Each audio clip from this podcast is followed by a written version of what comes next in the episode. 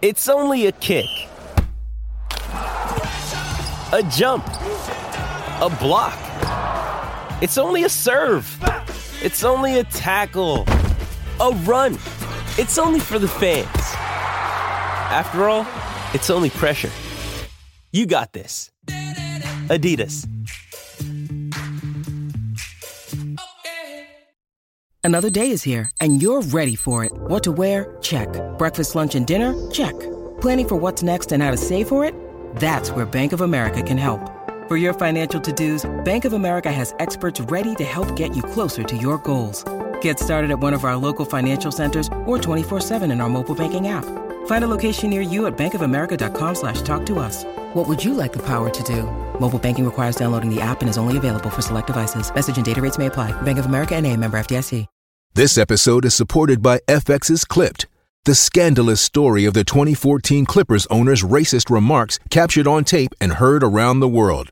The series charts the tape's impact on a dysfunctional basketball organization striving to win against their reputation as the most cursed team in the league. Starring Laurence Fishburne, Jacki Weaver, Cleopatra Coleman, and Ed O'Neill. FX's Clipped, streaming June 4th, only on Hulu.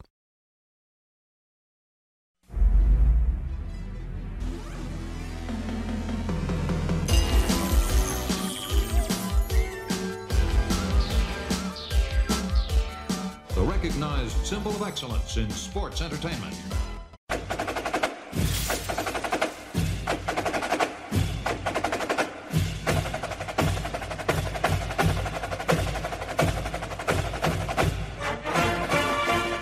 Welcome to Grilling JR with the voice of professional wrestling, good old Jim Ross. JR, how are you this week? I'm good. How are you, Paul?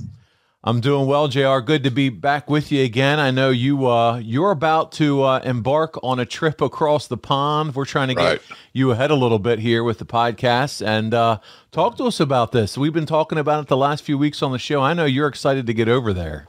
Yeah, it's a huge uh, fan event uh, with uh, as many amazing uh, array of talent, uh, and a lot of them from the Attitude Era. I'm looking forward to a lot of them I haven't seen in a long time. I was just thinking, uh, you know, you have landmarks in your life, and I was just trying to think. A lot of these guys I haven't seen since uh, Jen got killed. Mm. So that's 2017. Uh, so I'm looking forward to that. You know, I know they've got, I think the Steiners are there and uh, uh, the Wyatt family's there. You know, golly, it's just a array of Trish, Lita, Torrie Wilson. It's a really an amazing group uh, of talents that they've assembled. It's, it's it's a daunting thing to get everybody there, but uh, it looks like everything's on, on schedule. You know, my I got a new passport and I got a uh, you know got travels done, so you know it's going to be a quick trip in and out. But uh, looking forward to it. It should be a hell of an event. I can't imagine if you're a fan and you're in that area or you can get to Liverpool, uh, you don't you know, you know check it out because it's it's going to be extraordinary. I just don't see how you can get this group of talent together again. Uh, you know, it's just tough. So, in any event, it should be fun, and I'm looking forward to it. I appreciate the opportunity to be a part of that event, and uh, we should have fun over there. So, always enjoy it. I always enjoy catching up with my friends and a lot of the talent that I worked worked with. It's going to be kind of cool. So, all good, man. Life is good.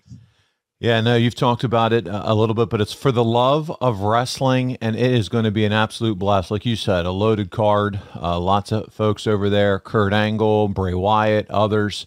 Uh, for the love of wrestling.co.uk, and that's April 23rd and 24th as this drops. Uh, it's going to be that weekend. So, man, I know you've been really excited about that. Not just to, to, to see your old friends and people that you worked with and hired in many cases, but also the fans. It's just good to be back with the fans again, JR. Yeah, it is. You know, this COVID is still with us, but it's not as unmanageable, it seems like anyway, as it was. So, uh, good timing. Should be fun. Uh, long plane ride. I'm flying from uh, uh, Pittsburgh to Kennedy, then Kennedy to Manchester. Then uh, that's a 10 hour flight. Then once I get to uh, Manchester, uh, we'll go by car to Liverpool and uh, and get the show on the road. So looking forward to it.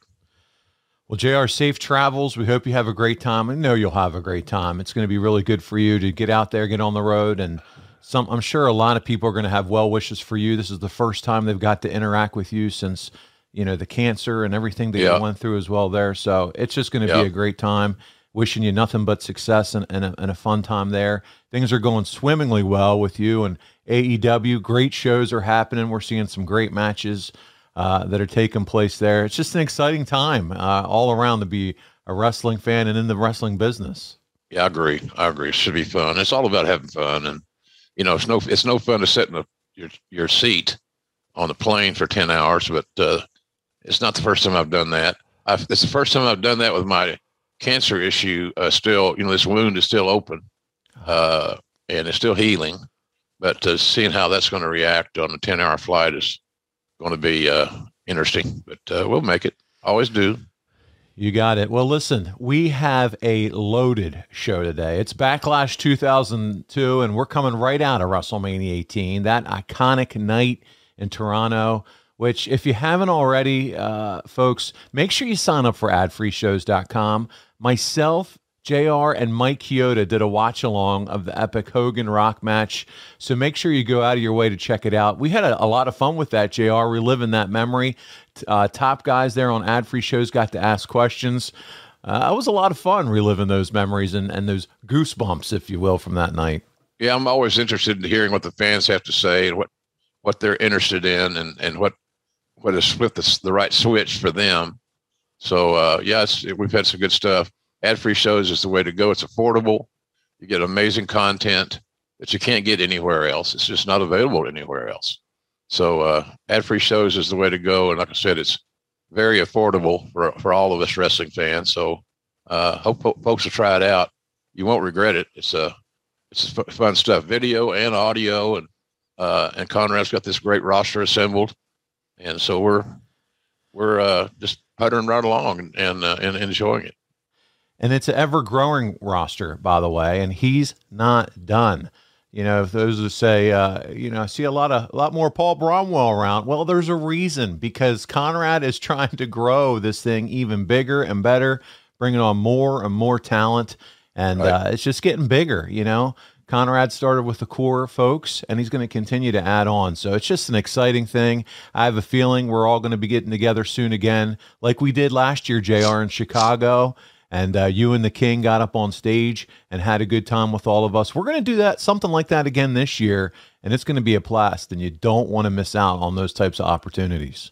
I agree whole- wholeheartedly. Yep. So listen, we're going to get into this right now. We talk a lot about, and some folks especially, about the lull after WrestleMania. WrestleMania is such, it is, it's the Super Bowl of wrestling, and we're all pumped up for it. We can't wait to check it out, and it's it's the peak. How hard do you think it is, JR, to follow up on that event, or is that sometimes just an excuse? Oh, I don't know. You could you could use an excuse for anything, Paul. You're you're right. You're right about that. I don't think it's that hard. I mean, uh, you just go out and do your work, and and uh, this is an interesting card, headlined by a tag match, which is interesting. Uh, and uh, but you know, it's not hard, Paul. You just if you love what you do, then it's just another opportunity to do what you love, and that's kind of how I look at it. So it's another opportunity, and I love opportunities. Well, the Raw the night after Mania is in Montreal. It draws 15,500 fans, which is a sellout, and gets a 5.28 rating and draws 890,000 in Canada, which is way above the average of 543,000. This has got to be the Hogan effect, don't you think, JR? Absolutely. Yeah, Hogan, the Hogan Rock match is the impetus uh, for the momentum, uh, I think, and uh, Hogan uh, having such a great performance with Rock, uh, and uh, their match that they had that, that Rock won, and I, you know, just uh, that that started the wheel rolling, and it continued past, uh, uh, you know, WrestleMania, and and now this this event here is, I think. Kind of underrated at, at some point, but it's star studded and we'll go over it because we got a lot of things to talk about on the show. We do. This show opens with the most incredible reaction I've ever seen on television for a pro wrestler when Hogan comes out. And Jim, I got the clip. We're going to check it out together. Let's take a look. Here we go. Okay.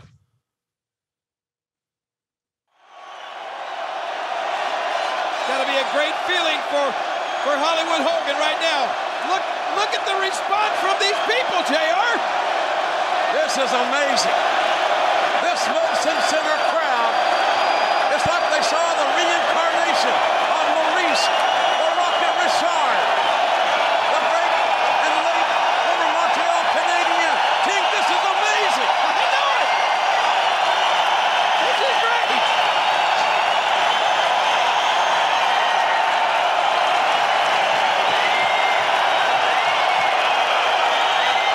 They won't stop.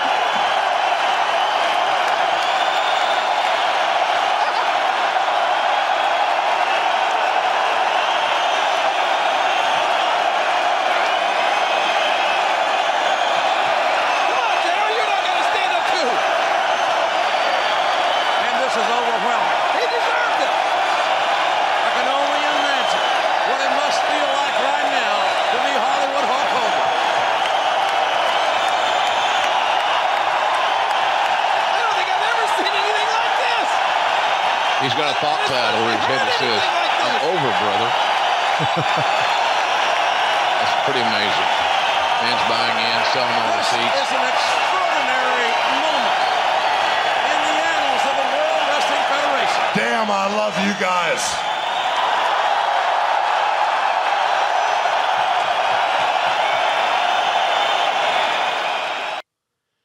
JR, my goodness, even Hulk Hogan, who's heard probably some of the loudest crowd reactions of anyone, Yeah. to be there in that moment, it just sounded like the crowd was getting louder and louder. Yeah, they were, they were, as we like to use the term, emotionally invested, and that's one of the better examples of the fans being emotionally invested, and the show hasn't even started.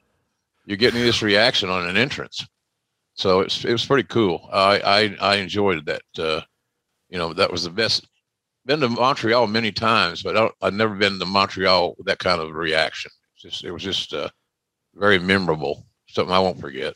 Awesome, and that was uh, fun to relive. So uh, Rock comes out and they shake hands. It's being sold as the greatest match of all time. Hogan rips his NWO shirt off, which brings Nash and Hall out, and that's the main event. And uh, there's no question Hogan being out of the NWO so quickly had everything to do with the reaction he was getting, don't you think?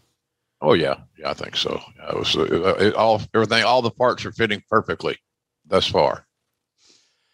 There you go. JR, hindsight being 2020, there's no way Hogan doesn't come back as being part of the NWO since that's the plan. But do you think looking back, the real money was bringing Hogan back and not the whole NWO?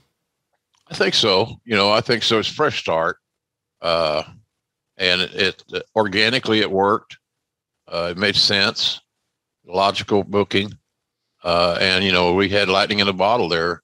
Hogan reestablished himself as this legitimate legend in the match with Rock, and so now there's some momentum there, and uh, I I, uh, I just thought it was was very well done. Interesting booking, uh, interesting time for creative, and uh, a lot of fun, quite frankly. It's interesting you say that about an interesting time for booking and creative because Linda McMahon herself would announce that next week there's going to be a draft with Ric Flair running Raw, Vince McMahon running SmackDown.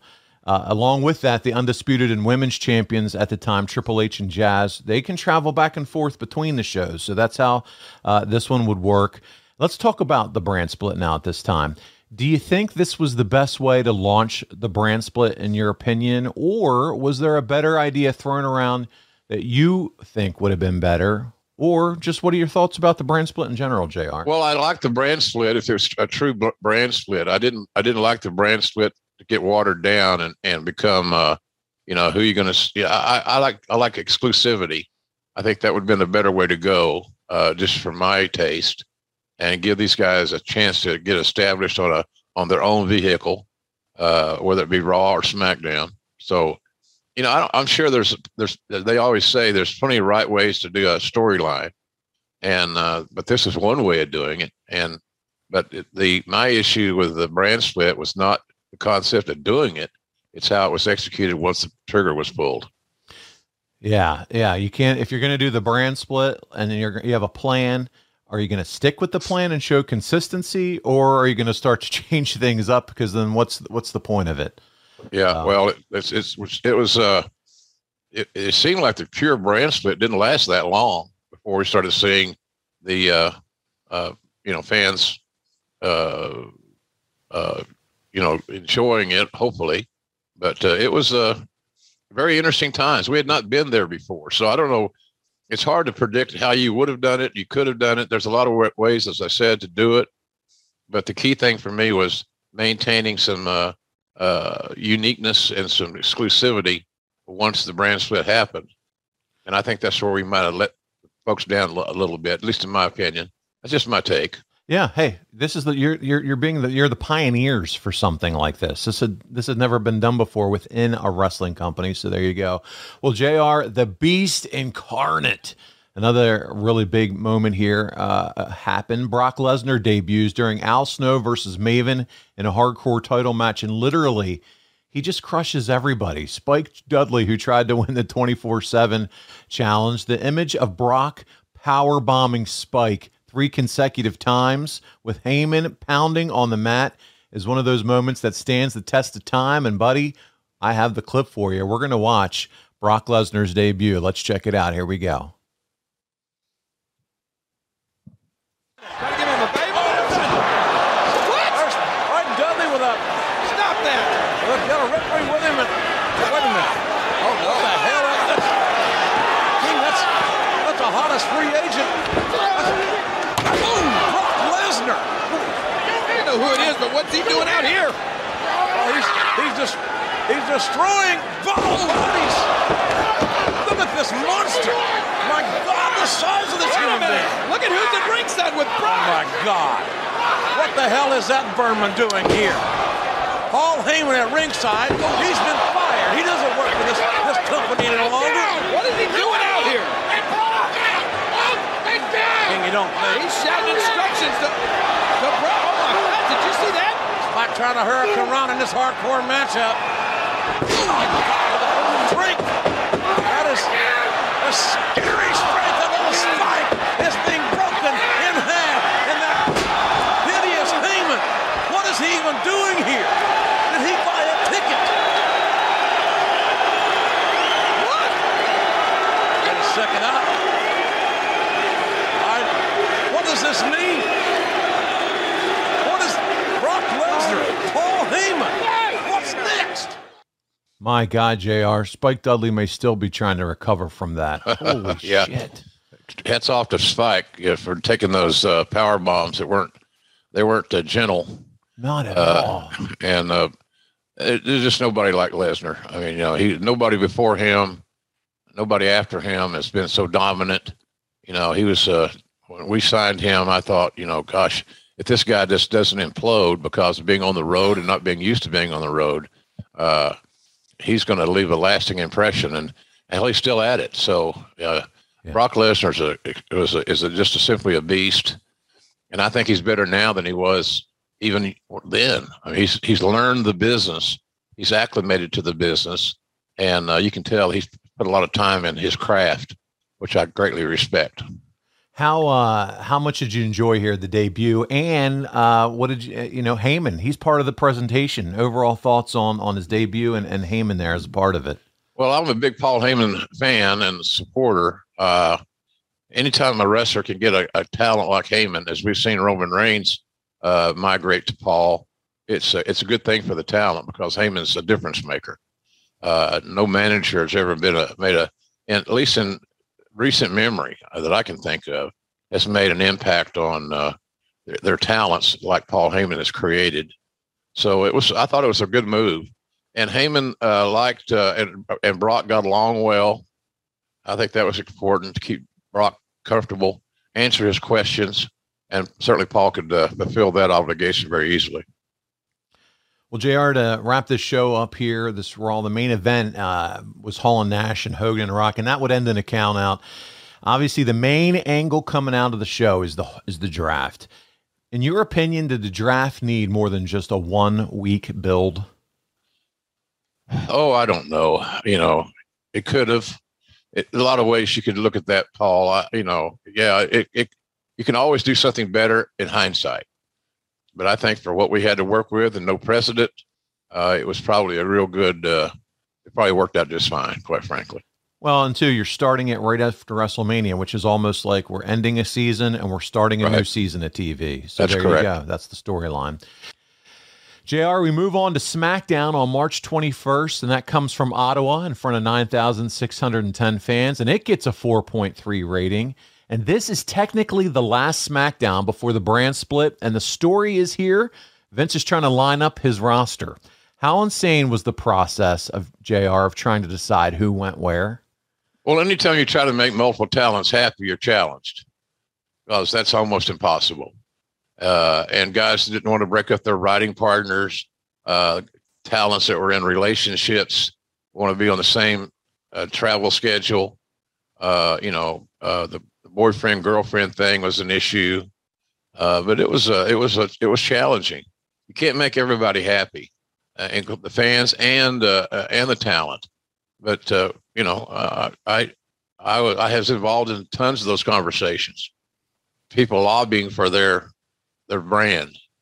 So it was, but it was a it was it was it was a it was challenging, but a necessary evil. I thought we needed to do something, and it, this was hopefully, if the brand splits were true, uh, gives everybody the opportunity to get more TV time uh, in a prime time environment, and it gets this get, puts a spotlight on them better. So uh, you know, all in all, I, I'm for the I was for the brand split, but I I got less for it. If that makes sense. Uh, after the uh, when they started migrating from brand to brand, I, I just didn't think that was uh, a, a smart way of doing it. But uh, you know, it there was exceptions and all that stuff. But uh, hey, look, it I don't know how to explain it. It's just it, it was a it was a good idea. It was for the right reasons, but along the way to get there to build this new infrastructure uh, was uh, challenging to say the least. A lot of boo boo faces. You said it right though, Jr. When you were uh, describing it, it was the opportunity to get more talent, more TV time. Now, when you start swapping people back and forth, that means not as many talent is going to have that same amount of TV time if you're just going to move people, you know, same characters back and forth to the Right. shows. So, in theory, when you're originally pitching it, yeah, that's awesome. Now, more talent's going to get have the opportunity for some TV time, and so you definitely can see a big win there, and why people would be, at least the talent, would be so excited about it. Right. Yeah. Well, uh, DDP's European title reign ends very quickly when uh, Regal hits him with the brass knucks for the pin and the victory. And Jr., this would really be DDP's, uh, you know, biggest moment here. Uh, is is he considered one of the biggest misses you think in company history as far as you know where he went with, while he was with? WWE? Might, might have been. You know, I don't. I don't know. You know, we were happy to have Dallas on the roster. He, he may have been underutilized, to say the least. Uh, but uh, nobody ever questioned his talent. Uh, and uh, you know, here's the guy that's probably one of the greatest overachievers in the history of wrestling to start wrestling in his mid 30s, and he wasn't a, uh, a college athlete. He was he you know he he was just a a guy that worked his ass off to, in a business that he loved. So I would say under those circumstances that Dallas was probably a little bit underutilized to say the least, but uh, you know, he survived it. He's got a successful business now. He's helping people. I saw where he's working with Buff Bagwell now to help him get his life straightened out, which is wonderful of Dallas to do. Hopefully it works. And, uh, and like, you know, he's helped Jake Roberts and then he helps, of course, we remember him helping Scott Hall. Uh, so I don't know. I, it, if you're a DDP fan, here's what the answer is. Yes, he was underutilized. Pretty simple. Hey, it's Kaley Cuoco for Priceline. Ready to go to your happy place for a happy price? Well, why didn't you say so? Just download the Priceline app right now and save up to 60% on hotels. So, whether it's Cousin Kevin's Kazoo concert in Kansas City, go Kevin, or Becky's Bachelorette Bash in Bermuda, you never have to miss a trip ever again. So, download the Priceline app today. Your savings are waiting. Go to your happy place for a happy price. Go to your happy price, Priceline. This episode is brought to you by Shopify. Whether you're selling a little or a lot, Shopify helps you do your thing, however you cha-ching. From the launch your online shop stage, all the way to the we just hit a million orders stage. No matter what stage you're in, Shopify's there to help you grow. Sign up for a $1 per month trial period at shopify.com slash special offer, all lowercase. That's shopify.com slash special offer. But you're right, though. He has always been an overachiever and he continues to see success. Uh, he and Jake now have a podcast with Conrad. So, you know, they're continuing to move Imagine forward. that. the ever-growing empire. Well, here's another uh, nugget of news. Rico, he makes his debut as Billy and Chuck's stylist. Rico was one of the guys who started in the wrestling business later on in life, but Jim Cornette always put him over as someone who was very good in the ring and had a personality. What were your thoughts on Rico making his big splash into the company as Billy and Chuck's stylist, JR? Well, I wasn't crazy about the uh, creative. Uh, that was really on the strong side of inter- the entertainment side of sports entertainment. Uh, Billy and Chuck were great hands, uh, but all the the the innuendo and all the uh, supposition about Billy and Chuck's sexuality and all that stuff, I didn't I didn't I didn't buy into that much. I to me it was unbelievable and and uh, it was kind of silly, but uh, you know that's what the boss wanted and, and that's what we delivered. And as far as Rico's casting or booking, uh, you know, he was he was good for that role. Rico was always very reliable. You know, he was a former police officer. Uh, you know, state lived in Vegas. Uh, he went to OVW, did a good job. I always heard good reports. Every the weekly reports on Rico are always positive. He worked hard. He was never late. Uh, so, for that reason, I was happy that they were doing it because it gave Rico an opportunity it also gave Billy and Chuck an opportunity to reinvent themselves, so to speak.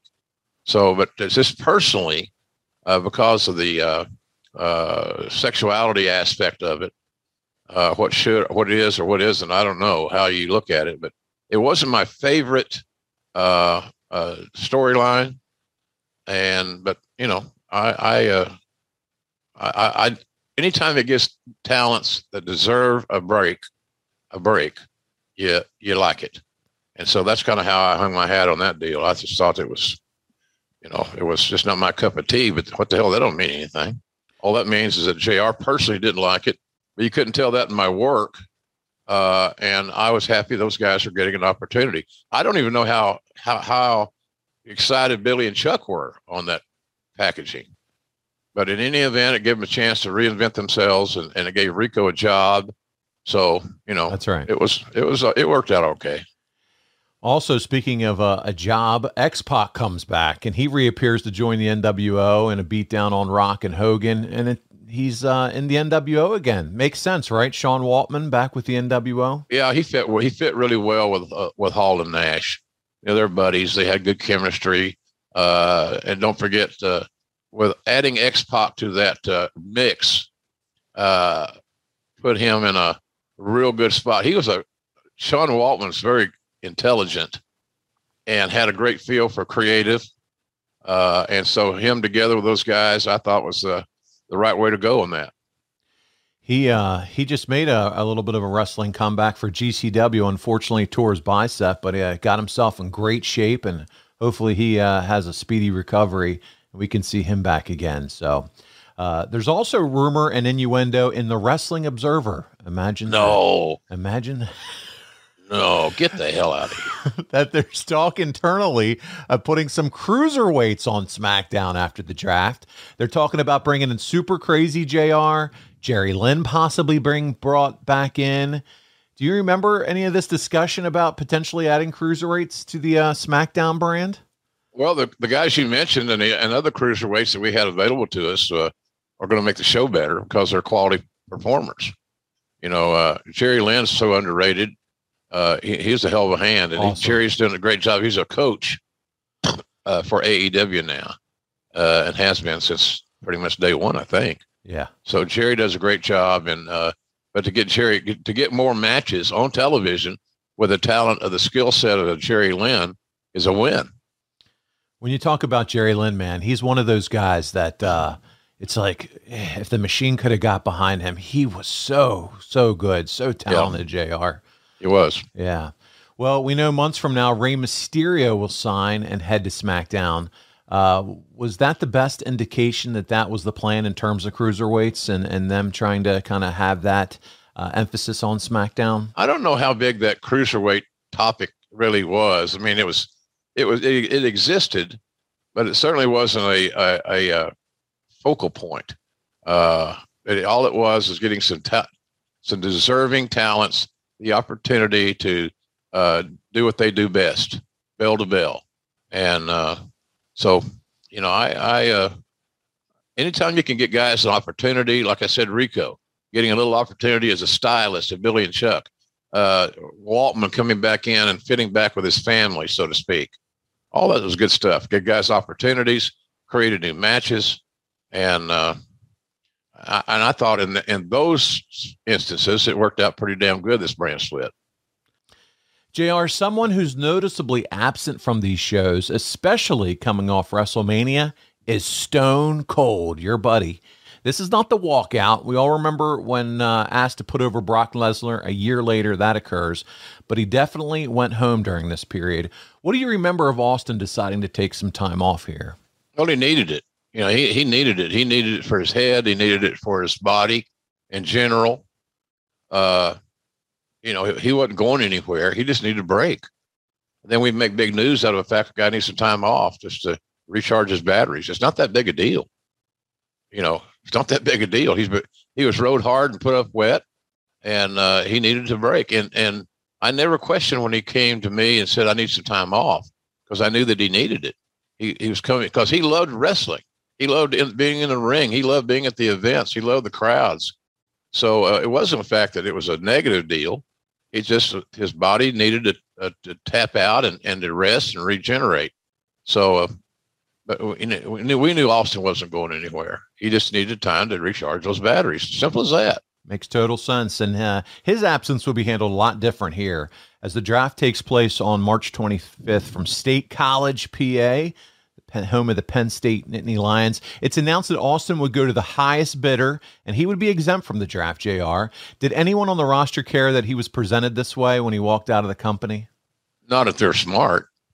Everybody wanted to be on his cards when I booked live events. I'm sure. The first thing they'd look at is where Steve was and they'd see if their name was on that same card. And they liked that. Simple. Yeah. It's all about the money. People say it's not about the money. It's all about the money. So I don't. I never heard anybody complain about Austin's schedule because he had pulled the wagon for so long, and he'd made a lot of guys a lot of money, either working with him or working on his cards. Well, the draft goes down. It does a 5.41 rating, the highest Raw rating since July. And a big time audience for this. This is something fresh. This is something new. It's something that's never been done before, JR, right? People want to see what this looks like. Fans like new that common sense new, re, you know, reality based new, and this certainly was reality based in that respect. So no, nobody complained about Steve, and and the great thing about it is that we knew Steve was going to come back uh, once he got uh, his his mind and rested and refreshed. So uh, no, we were we were good with that.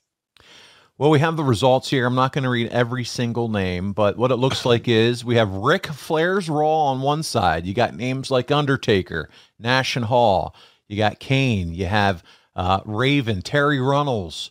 You got Trish Stratus, the Hardys, and Lita. Lots of big name talent there. And then on Vince McMahon's side, you got The Rock and Kurt Angle and Chris Benoit and Hulk Hogan. You got Torrie Wilson, Stacy Keibler. My goodness.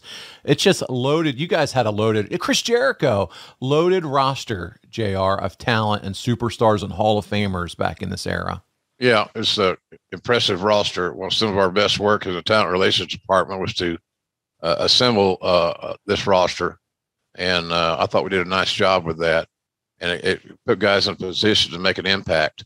Uh, and I think that's and most of them took advantage of, of that of those opportunities. Looking looking where they are now and what they accomplished uh, subsequently, pretty damned impressive. And as we said, Triple H was the undisputed champion, so his role was to travel back and forth. He ends up defeating Jericho and Stephanie in a three way for the title. Hunter pins Stephanie. She's now forced to leave WWE. I can't even believe I'm saying this. This was the creative. Having Stephanie as an on air character for just a short period of time in this return seems a little strange. Was there a shift in creative here, or was this just done uh, when Hunter returned uh, to write her off? uh, you know, I, I, she was a great heel. She was. I felt uh, that maybe came a little early, but we knew we had not seen the last of her. You don't you don't just discard a talent that's uh, as skilled as she was uh, as a pro wrestling heel. Uh, she she she had she really took after her dad in that regard, the natural instincts of being a villain, and uh, did a great job. So uh, it might have been a little premature in hindsight. You know, we can do this whole show and do a show next week and the week after. Hindsight's twenty twenty, folks. Well, I think they should have done this. Well, I think they should have done that. What did Dave say? Because he's we know Dave has all the information, and so uh, I don't know, man. I, I it didn't bother me. It didn't bother me. I, I just you don't want to lose a talent of her skill set uh, for less than great reasons. I don't know her getting off TV was a great reason uh, and a great development, quite frankly. Speaking of Dave, as you say, Jr. from the Observer, it's so funny. It's like it's he says here, it got so funny on March 25th that the wrestlers that were not among the top 20 picked weren't told at the show which side they were on, only to click on WWF.com that night to find out. Several who were driving to Philadelphia ended up having to call friends after the show to find out where they were picked. And even that didn't work since the WWF servers were overloaded in the hours that those picks were being revealed. Is this just a talent relations nightmare? What? Why was the course of this action? To, you know what? Well, Vince wanted Vince wanted to keep it quiet, and and the boys are the worst ones to tell because ah. they're going to tell everybody. And then the, now the like secret and, and, yeah. and, all that is the, the secret are, uh, are the surprises are become misnomers. It, it's uh, sometimes the talents are their own worst enemy.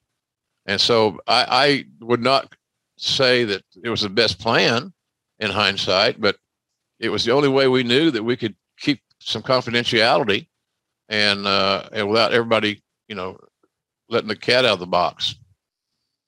Okay. Yeah. Yeah. I know you're right because there's obviously people that talk to the dirt sheet writers, wrestlers that talk to them. So you're right. If you want to keep something um, a secret, then there you go. That makes a lot of sense. JR, did it make sense with some people that had to be drafted as a group, like the NWO, but teams like the Dudleys were drafted to be broken up? I, I didn't like the Dudleys being broken up. Uh, and uh, I'm sure they didn't like it either. I'm guessing it's a long time ago. Uh, but they're established acts. They should have stayed together, in my view. Uh, not that they didn't do well, but they, you can't just replicate the Dudleys. Uh, they established, they had roots, they had a, they were over, uh, a great team.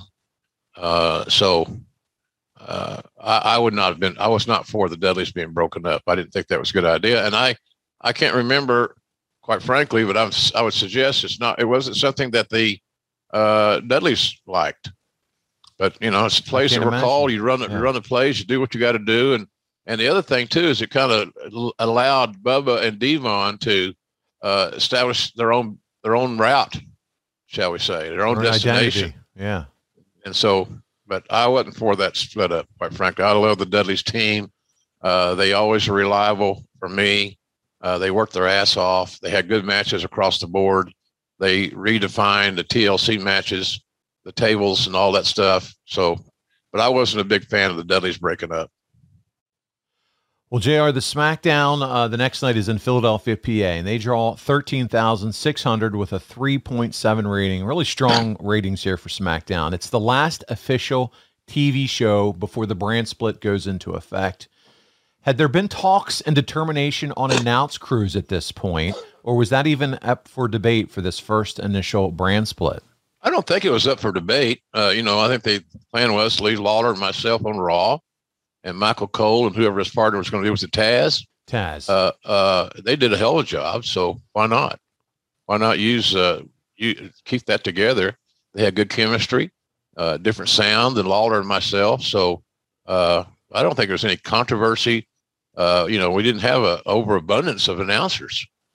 And so it seemed logical to me just leave JR and King where they were and Cole and Taz where they were and then build from that. So that's kind of what we did. Okay.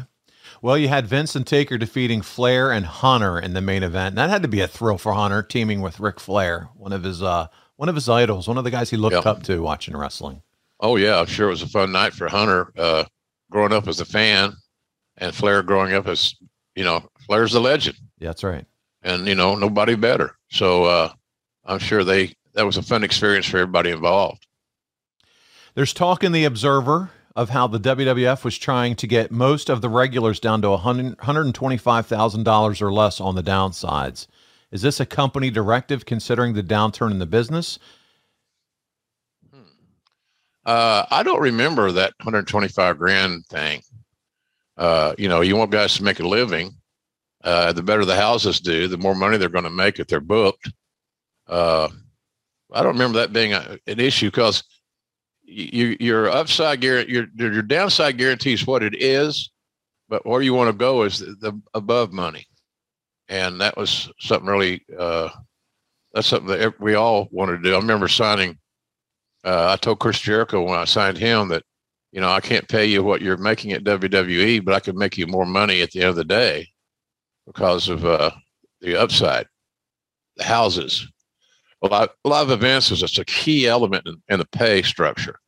And the better the, the, the, live events did, the more tickets they sold, the more money it was generated, the more money that they made. So uh, I, I don't I don't remember that buck twenty five thing, but you know, uh, this has also been a long time ago. Exactly, this is twenty years ago. So. Yeah.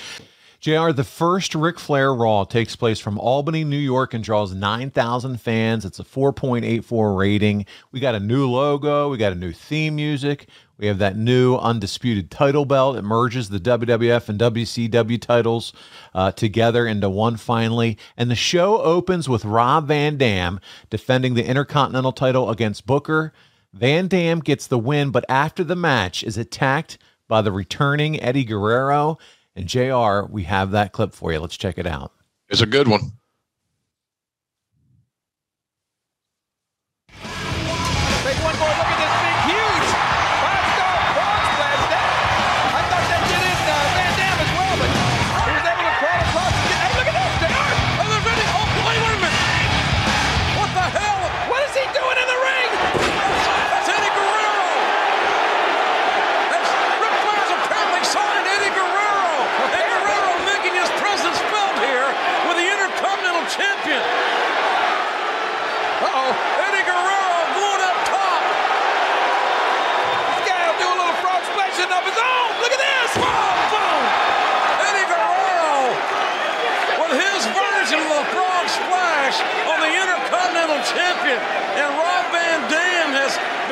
Left in a heap thanks to Eddie Guerrero.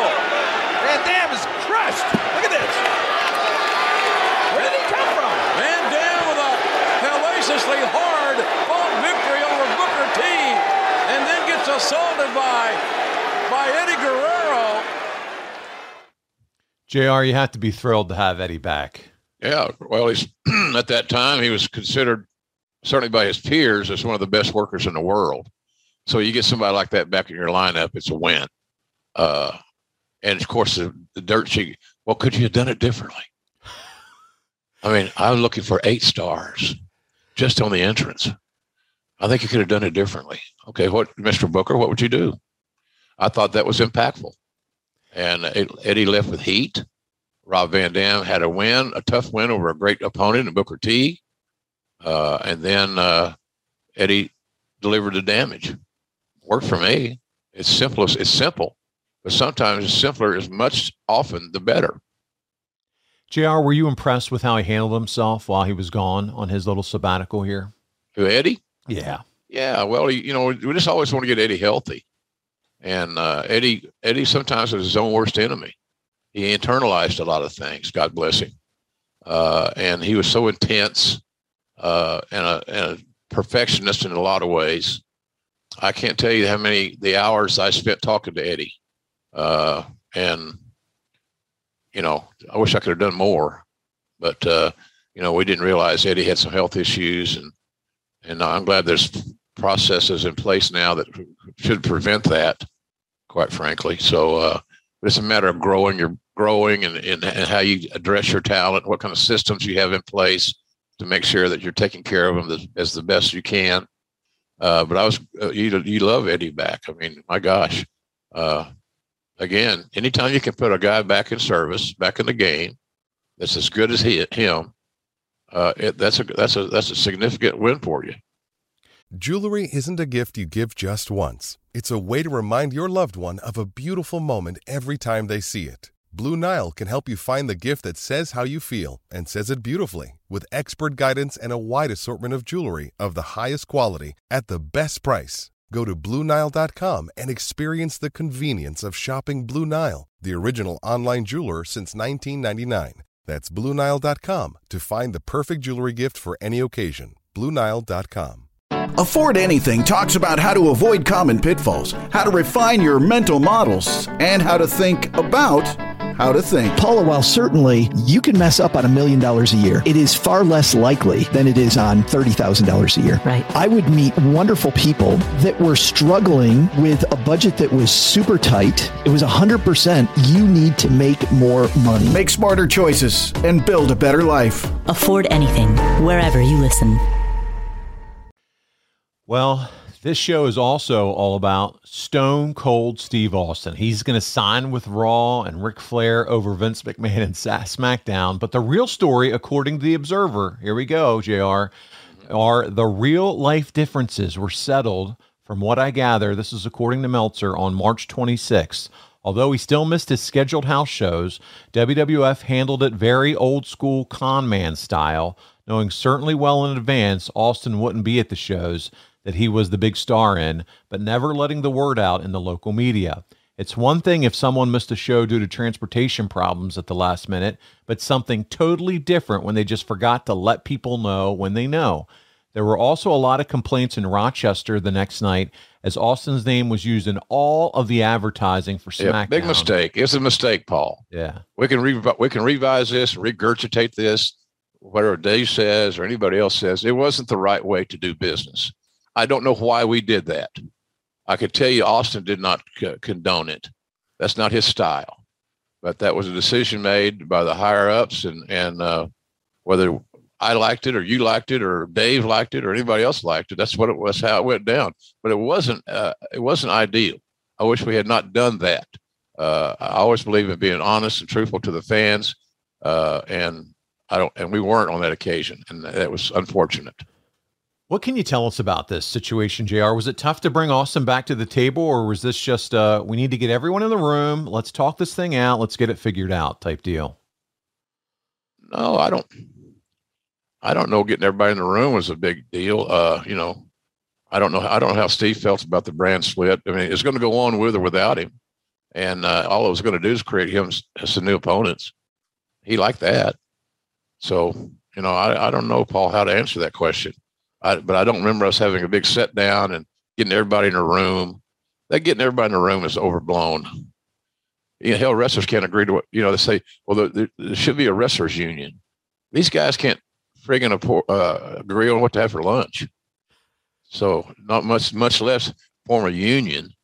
Uh, but it sounds good in, in, the sheets. It sounds good to, to, some fans, you know, I, I'm a big believer that uh, things are going to work out. And Steve, Steve was on board. It's just the fact that he wanted more information and he deserved more information, and he wanted to know where he stood. Who am I going to work with, basically? You know, what always solves the problems, Jr. Communication. That's it. It's, it's that's what it is. The uh, the NWO, by the way, takes over former APA's office. And Meltzer has this great line in the the Observer. He says, "Crash Holly finked to Bradshaw. Was Finkel a snitch? Is that what he's trying to trying to trying to say here? When Crash Holly finked to Bradshaw? Uh, I don't know. I guess maybe that's just Dave's way. Uh, I don't know. I, I don't know. It's portray Howard in that way. Well, in your estimation, is that did you ever hear that about Finkel? Was he a little bit of a snitch, or but he he knew all the dirt. Yeah, Howard consumed copious amounts of uh, internet chatter. He liked it, and then sometimes he uh, would give us information that that we had missed or something along those lines. But you know, I don't know. How I always had great respect for Howard. He's great, great. Nobody loved wrestling more than Howard Finkel. Let's just put it that way. and he was a great ring announcer. Uh, he loved WWE more than anybody I've ever known. Hence, uh, he loved that uh, that that the, the concept that he was the first guy hired by Vince. Uh, and it was on April April Fool's Day, ironically. So, uh, but I got you know I don't know the Howard snitch and all that stuff. It's just Howard was Howard. He thought he was helping when he come into my office in the morning bring me the New York Post or the Daily News with uh, scraps of his breakfast on it. You know, there's there's where he had. Oh, Howard, you had eggs this morning, huh? How'd you know? well, it's it's on my paper you brought me. So, but he was a nice. He was a good good guy. He was he was Fink, and Fink had some unique uh, personality traits. But I but I I loved him. We always knew Howard was reliable and dependable. Did a great job. People loved him, and uh, you know I miss Howard to this very day. Thankfully, he stayed away from the sausage gravy. That could have been a real mess on your on your newspaper. yeah. uh, this is to build the Bradshaw getting an elevated role and working against the NWO. But Nash had already tore his bicep in his only match, the tag match we talked about earlier. So it'll be Scott Hall taking on Bradshaw at the pay per view. This return on the NWO is fading quickly, isn't it, Jim? Yeah, it kind of run its course. Yeah, I think people are ready for something new, and uh, we had a chance. You know, look at look at how great Bradshaw uh, became as a character w- when he was out of the APA. I, I'm a, I was an APA fan, and I'm a big Ron Simmons fan. Uh, you know, from my WCW days. Uh, you know, uh, I still look at one of my favorite nights was calling the title change with uh, Ron and, and Vader. Yes, uh, that was cool stuff for me. Uh, but Bradshaw reinvented himself to his credit and became a whole new character uh, that had uh, immense an immense amount of increased uh, marketability. And so that's his job being smart. And uh, he is a smart guy, great entrepreneur, businessman, humanitarian. Uh, but his character, uh, the new character, really set him apart. And smart move by the company, I thought. By the way, if you want to hear JR call that Ron Simmons Vader match, go back and listen to the Vader episode. Just uh, unbelievable uh, time in wrestling and to hear Ron Simmons win that that championship. Uh, Jr., listen to this. I saw this and uh, I thought, oh boy, here we go. Can't wait to cover this one with Jr. Uh, Dave Meltzer. He says you take a shot at the fans in your commentary, and and here's what Dave has to say. Jim Ross, apparently reacting to all the criticism of the lack of logic of Flair picking Undertaker in NWO, said that Flair drafted Undertaker to make his life a living hell and that anyone who couldn't figure that out was an idiot. Wow, the babyface announcer called the audience idiots because nobody knew that. Do you think it was a logical story or is that Vince talking through you? I may have gotten a little I may have gotten a little overzealous. I love that. But, you know, sometimes it's just frustrating. Yeah. You know, there's always a, a mystery. There's always a conspiracy. And God dang, it gets old. It really does. So, uh, and, and quite frankly, the, uh, making Undertaker's life a living hell by the Nate, uh, was, uh, made, it was plausible. It made sense. If he didn't like him, you draft him and you make his life a living hell. That's kind of what happened but that was too simple an explanation. There's got to be more to it than that. Something's going on. I need to know what's going on. So I'll, I'll I, I, well, maybe Dave will tell me. Give us the dirt. That's yeah. what it's, it's always all about, Jr. I always it. about the damn dirt. we haven't gotten a little any Jim Barnett from you in a while, by the way. Maybe we'll mix that in some point in the show. SmackDown the next night is taped in Rochester in front of a sellout crowd of 8,500. It draws a 4.1 rating in Vince McMahon's first SmackDown. Michael Cole and Taz, as you said earlier, JR, are the announced team. Uh, and it was reported for a long time, though. Again, this is a more Meltzer reporting that they didn't like Taz as announcer. Do you remember hearing that at all before? Oh, you, somebody's not going to like somebody. Somebody, you know, uh, Taz did a great job. Absolutely. He and Cole were a new team. They're developing their chemistry. Uh, Taz was always prepared. Uh, you know, he does a great job uh, on uh, uh, Rampage now on Friday nights. Uh, he's he's a, a real staple to that broadcast team for AEW now, Uh, but I, I never heard any, you know, Taz's personality. He wasn't going to win any Mr. Congeniality contests. You know, he just wasn't. And Well that's just his, that's his nature. Yeah. So and uh, I never had a crossword with, with Taz. I helped him as, all, as much as I could. He'll, he'll, he'll tell you that. Uh, but, uh, no, I don't, I thought we, I thought Cole and Taz were, were really, uh, the team we needed on SmackDown. And I thought they did a great job.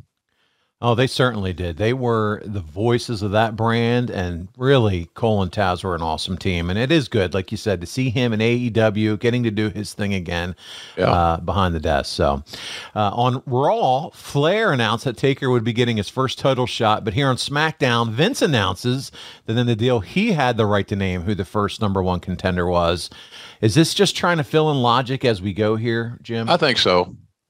Uh, uh, uh, connect the dots. Yeah. And create some controversy. And that's kind of the controversy creates cash, as Eric Bischoff once said. That's right. Well, Hogan makes his first appearance in the red and yellow brother since 1993 in the WWF. The story's always been that Vince had Hulk fly back Monday after Mania to grab the red and yellow gear, but waited two weeks to use it. Have you heard about that story, JR? Do you know if that's true? I remember I remember uh, Hogan needing his red and yellow because that's where Vince wanted to go. But then something happened creatively just to postpone that a little bit. But I don't know if it's any big deal. But uh, uh, the red and yellow was kind of where we were headed. Yeah. Well, Vince announces Hogan gets the title shot, and it really makes no sense since Vince is a heel and Hogan's a babyface, but whatever. We're here. Hogan gets another huge pop, and we are ready. It's red and yellow Hogan. It's April 4th, 2002 SmackDown, JR. We have the clip. Here we go. Let's check it out together. Wait just a minute! Why wait until backlash? There it is, red and yellow, all over your screen.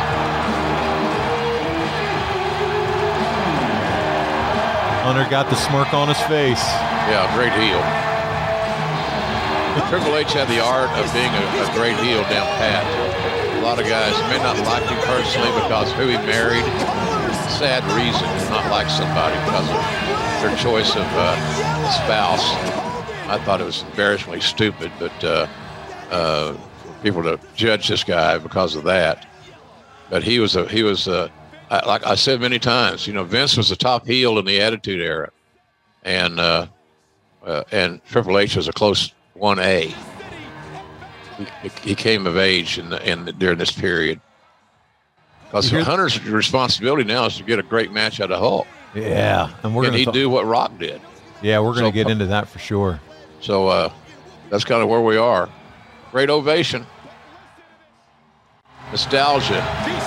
These the Eagles, man. I've said this before. They want to hear Hotel California, and that's you hear Hotel California when you're wearing red and white, red and yellow, rather. Excuse me. You, you, you hear the uh, Jimmy the Hendrix play on the song there. I, I kind of wish though this was real American for red and yellow, just because that's the traditional nostalgia for me. Yeah, as that would have kid. worked. Yeah. that would that would have worked. So there we go. He's back. He's red and yellow. You had to have Hogan win the title in his first big match back in the red and yellow, right, Jim?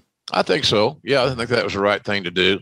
Uh, you know, uh, uh, we did a uh, it hasn't been released yet. Uh, a special show on uh, that title change That's right. uh, with uh, John, Alba. Yeah. and it, it's a lot of fun. You're going to enjoy seeing it. It's on. It'll be on uh, the ad-free uh, network and uh, imminently. But I had a lot of fun doing it with Paul. He's very prepared, very professional. Uh, but uh, they the match with he and, and Triple H for the title was, I thought, really, really well done. Yeah, no, check it out. It will be after this show drops later on this month. They are going to watch the match together. It's John and JR, and uh, it's the full match. And we're going to show a little bit of highlights of it uh, as we close out the show today. Uh, but again, another bonus perk of being adfreeshow.com member, all this great content. Well, Rock pins Jericho and what will be Rock's last appearance until July due to doing all the media work that he had to for Scorpion King. Was it sudden that Rock went away, or did you have notice and didn't want to have him lose on his way out? Oh, we knew he was going to go. He had other obligations. Yeah. Uh, you know, we also knew it was just a matter of time before he ceased being a full time guy. He had too many great opportunities uh, that all worked out. Obviously, he's you know like last year he was the number one uh, box office guy. So more tickets, more movies, uh, tickets than anybody in the business. So we knew he, he was on the. Dwayne made good choices. I'm excited about the fact that he's going to he's rejuvenating the XFL. He's got a seemingly a great re- rapport with the NFL. Yes. Uh, and uh, I mean, quite frankly, how do you say no to The Rock? Uh, he, his lo- he he uses so much logic in the things that he does. So we knew that his next career was waiting. Uh, but you know, we weren't going to send arguably one of the top guys we've ever had away on a loss. Didn't need to. Just to capitalize what you said, his relationship with the NFL, they've named the coaches, which are uh, great names of Bob Stoops, others. Who's who? Jeff, Jeff Haslett, I think. Uh, Jim Haslett, I mean, and uh, Hines Ward, Rod Woodson, lots of great guys. He's he's pulling all the right levers. The Rock knows how to do it, man. He's all over ESPN right now. It's just great to see I- what he's accomplishing. I love it. I love it. I think I hope that they're successful. I really do. What did you think of the difference in shows between Raw and SmackDown after the launch, JR? Did you think they were they were separate enough to make the brand split seem legitimate in your opinion? If we'd left it all alone, yeah. Yeah. You know, you got your roster here to get your roster here. Let cultivate that those two rosters and let them elevate. Uh, but uh, you know, it was. I didn't feel any. I thought we. I thought it was in the beginning. It was working along pretty well. You know, you always want to create controversy. We were doing that, so so to speak. I think. So, uh, but still, it was it was still growing. It was still evolving. It was still a new venture, a new journey, new road to travel. So uh, it, it still were, had growing pains, no doubt about that. But I still think at that time, I thought this is the way to go. JR, it's reported in The Observer that at one point the double main event for Backlash was scheduled to be Hogan, Rock, and Austin versus the NWO, and then Hunter versus Taker for the title. Do you rem- ever remember hearing about that? No, I, I may have heard about it then, but you know, Paul, we're talking, we're talking 20 years ago. Yeah. I'm sorry, I can't remember, folks, all these minute details of 20 years ago. I really am. Uh, I can't. I don't remember what I had for breakfast yesterday, uh, quite frankly. But uh, you know, that I'm sure that match was on the board. It sounds good. It had a lot of sizzle that, those two teams. Uh, had a lot of sizzle, but I don't remember. Uh, you know, again, everything was so fluid back in those days. That's things right. were moving and changing, and uh, you know, the last guy to talk to Vince sometimes is how where it ended up being. Uh, but that's nothing new.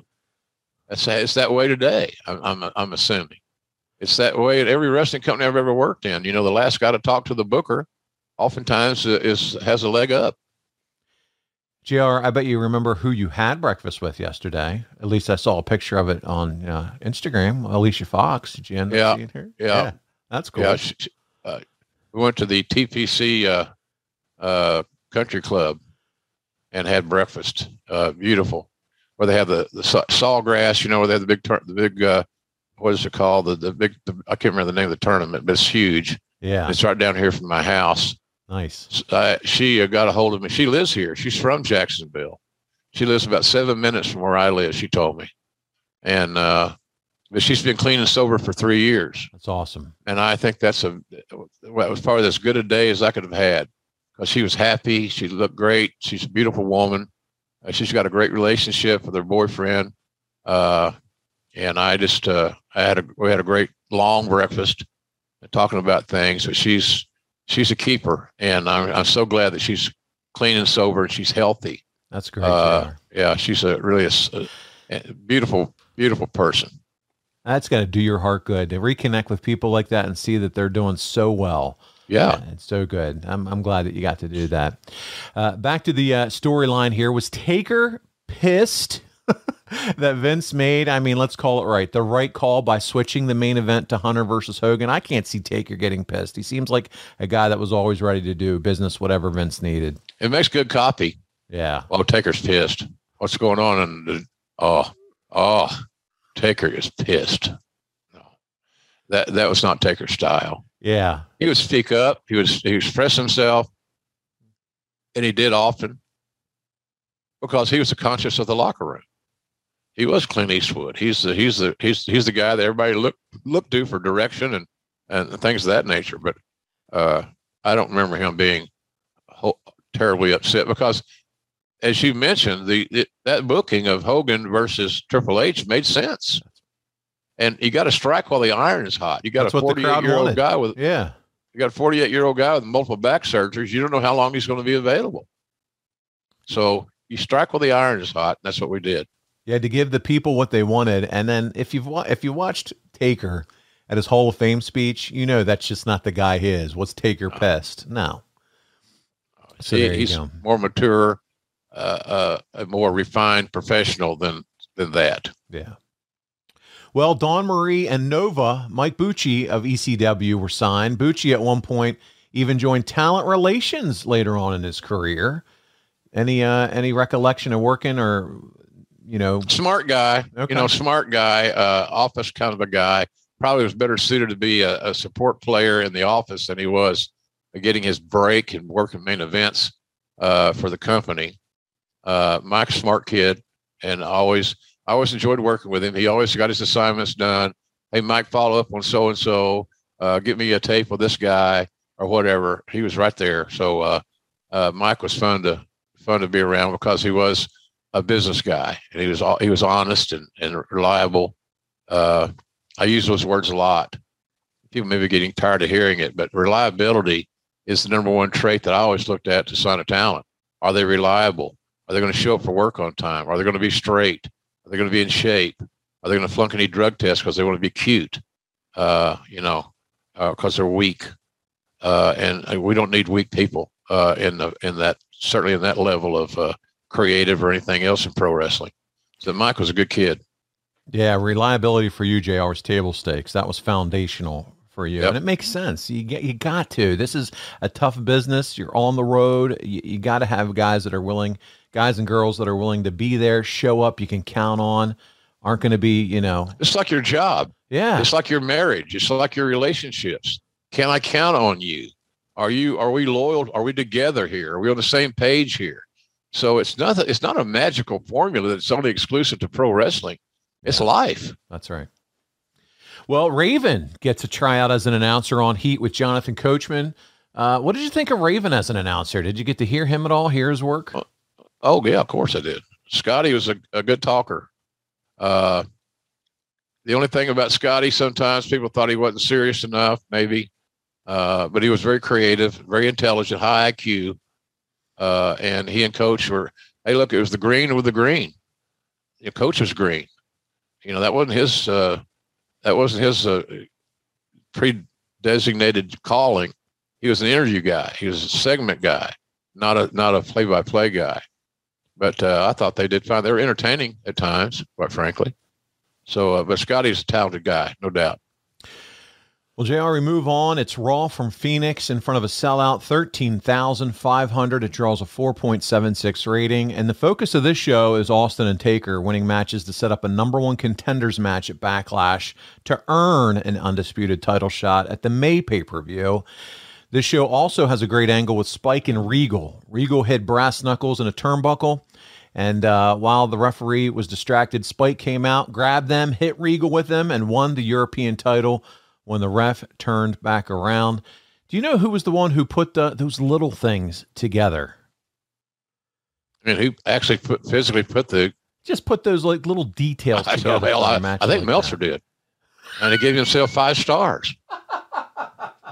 Hell, I don't know who did it. So Yeah. Regal may have done it. Yeah. So you want you kind of want him to know where they were. Yeah. He's going to use them. Well, between that, I'm sure they had a great, you know, great agent, uh, agents too that they're working with that helps them really kind of put this whole Yeah. whole deal together as well. Heyman, by the way, does his first interview finally about Lesnar, and Meltzer calls it classic '70s Grand Wizard, introducing the new monster heel. Is that good of- or bad? I of the month in today's world. I think it's good, but buddy, you'll find out because I got the clip for you. Because of course I do this week. Here we go. We're going to check it out uh, together, Jr.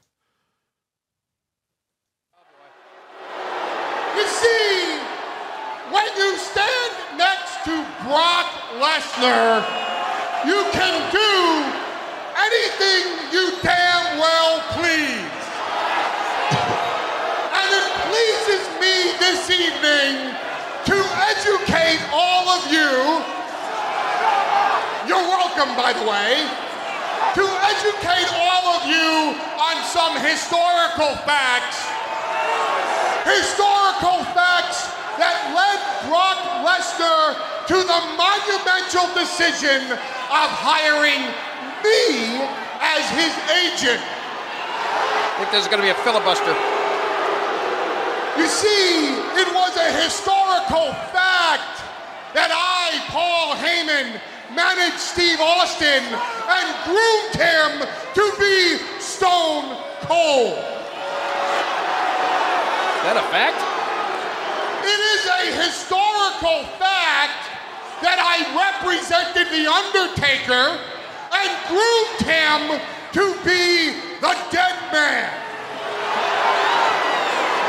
It is a historical fact that I was the architect of a concept called ECW that spawned WWF Attitude and created the multi-billion dollar conglomerate of sports entertainment that you see today. Did you see Lesnar's ear, JR? There is a moral to this story.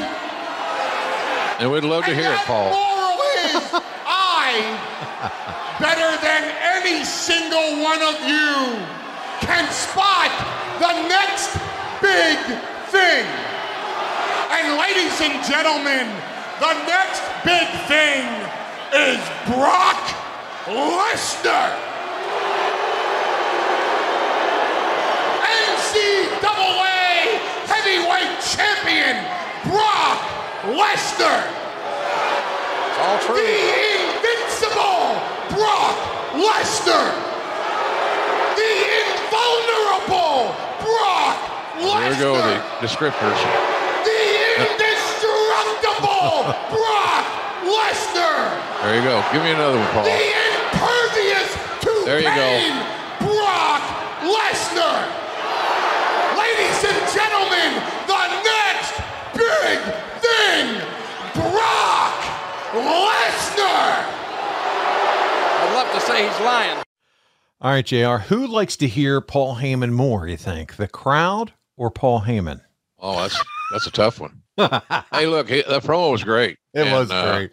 and it, it's it kind of set up the backstory of Brock and all those things, and and and and and the fact of the matter is, the word the best promos a, a heel can do are when they tell you the truth, and you don't want to hear it. You can't defend it because you know it's in in fact true. And Paul had a big hand in in uh, all those things he talked about. I don't know if he should get credit for the Attitude Era, but nonetheless, you know, EC Dub, EC Dub, EC Dub. Let's get all that done because we love talking about EC Dub, EC Dub. Uh, so, but I don't know that how responsible Paul was for the Attitude Era, but I can tell you this: he was. Uh, he's been. Uh, he's been a key player in that company. As in, Paul Heyman is as much the MVP of WWE as anybody on the roster because he he makes he makes stars. He does. and he's done that with Roman Reigns, uh, obviously, and done it very well. So, uh, but Paul was the perfect guy to manage Brock or to be his agent. Same deal. So, uh, I I, like Heyman's promos. I've always liked them. You know, when the when the booking committee in Atlanta didn't want to do business with Paul because he was arrogant and uh, argumentative and smarter than most of them on the booking committee, uh, he uh, he- I said I'll work with him because I saw a great partner for me as a as a broadcast partner. So I want to take care of me and my team, me, me and me and Devon, uh, and uh, get that handled. So it was uh, it was fun. Paul's He- good. He's really good. He's He, he is and he's awesome. going strong, man. He's still doing great work. He is the proverbial icing on the cake for guys like Brock Lesnar, Roman Reigns. You're absolutely right. Uh, he Roman Reigns now just feels bigger than life, and and I credit a lot of it to Paul Heyman's help do. You for sh- him. as you should, as Yeah. you should. Paul's very much responsible for uh, much of the success of uh, Roman Reigns, as more than any other individual other than Roman. Yeah. Heyman's the guy. Well, you can also tell around this time period here that they're trying to build something between Flair and Austin. It sadly would never really get to that. Uh, but was that something you think at this time, JR? And I know we're talking 20 years ago that they were looking to ramp up here, having that Flair heel boss role once again, the babyface Austin?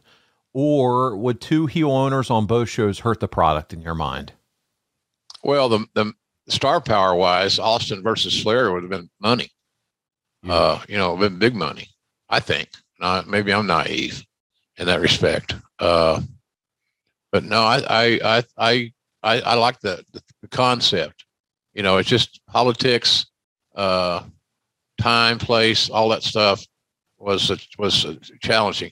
It was hard to get all these new new uh, key word new moving parts on the same page, and uh, so you know I I, I I'm a I think maybe uh, it was an idea before its time. JR, I'm really upset about something, and uh, I'm going to have to go back to the uh, the guys that help us build out these these show scripts and things like that and video clips because I don't have a clip for what I'm about to share with you, and this is the one video clip that we needed this week. SmackDown is taped for April 11th in Tucson, and really all that's remembered from this show is Stacy Keibler dancing on a table to become Vince's personal assistant. Uh, okay. We don't have a clip for that. Were you at the SmackDown tapings even though you weren't announcing? Of course. Yeah. I was head of talent relations. Talent was there. Why wouldn't I be there? Absolutely. Yeah. Well, I'm just curious, but yeah, we don't have a clip for it, but uh, I'm sure you can jump back and, and check out April 11th, 2002. Uh, sometimes I even still see memes for that on Instagram or postings for that dance routine, and Vince's reaction is priceless. It's worth uh, it's worth going back and checking out. At this point, Jr., do you think uh, off the jump that Raw was a better show? Of course, I did. I'm on it. On it. I knew you were going to say that. I love it. E- egocentrically, of course it was. That's right. Uh, so, you know, I, am yeah. It was uh, it was established show but still, we're going to try to do all we could to make SmackDown, yeah, uh, a, a, a, hit, and and make it must see television. But uh, yeah, it was a lot of there's just so many moving parts here, Paul. It's just you know we can go back and recapture memories, and we can say, well, what if this happened, and what if we'd have done that, and we should have done this way. And some of those things are true. I'm with you, uh, and we're the fans. But uh, it was uh, it was just a very interesting time. As I said earlier in the show, it, creatively, it was it was probably one of the most uh, uh, fluid situations that we had had. Things kept changing and changing, and this guy wanted to be over here, and this guy wanted to be over there, and I want to travel with my girlfriend, and you know I didn't get the TV time I needed. All those things. That was a daily deal. So one of the reasons that I would go to SmackDown is that's where the talents were, and and and some of them needed counsel. Some of them needed to talk about their pay, about the creative, uh, whatever it may be. So yeah, I was there at all of them. Well, uh, we're literally getting ready. This is another big time news time for WWE for the WWF to no longer be the WWF. Did this name change impact you in any way on the run up to it? Uh, well, just making sure you didn't misspeak. Yeah. Those habitual things. Oh, uh, I did that. a few times. Still do it occasionally, which I'm often reminded of. Immediately. I wonder if people pay this much attention on their insurance and and uh, paying their bills all these things. Time. Yeah, yeah. You know, Blue Chew it. so uh, I, I'm a. It just a, for me as an administrator and a talent, it was a real, some real challenging times. It is, man, and I, even when you know doing all these podcasts and talking with you and going through these, shows, you know, the shows and stuff, it's like, wait, was it WWF? Was it WWE? Oh, I hate this shit. It's we're just gonna call it WWE, but uh, man, I miss the WWF. That was what I grew up on as a kid. It was the Hogan era and the WWF, and it just stinks that everything had to had to change. But it is what it is, and it's one of the big changes, and then has a new brand, and here yeah. we are. Thank the World Wildlife Fund. Yeah. Right. That was such a joke.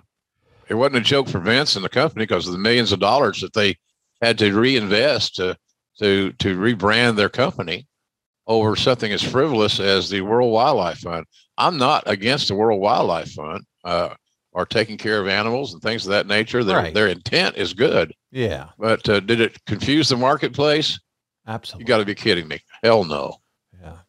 But Well, the was- English the English court thought so. But as you know, the World Wildlife Fund is based in England. Home field advantage.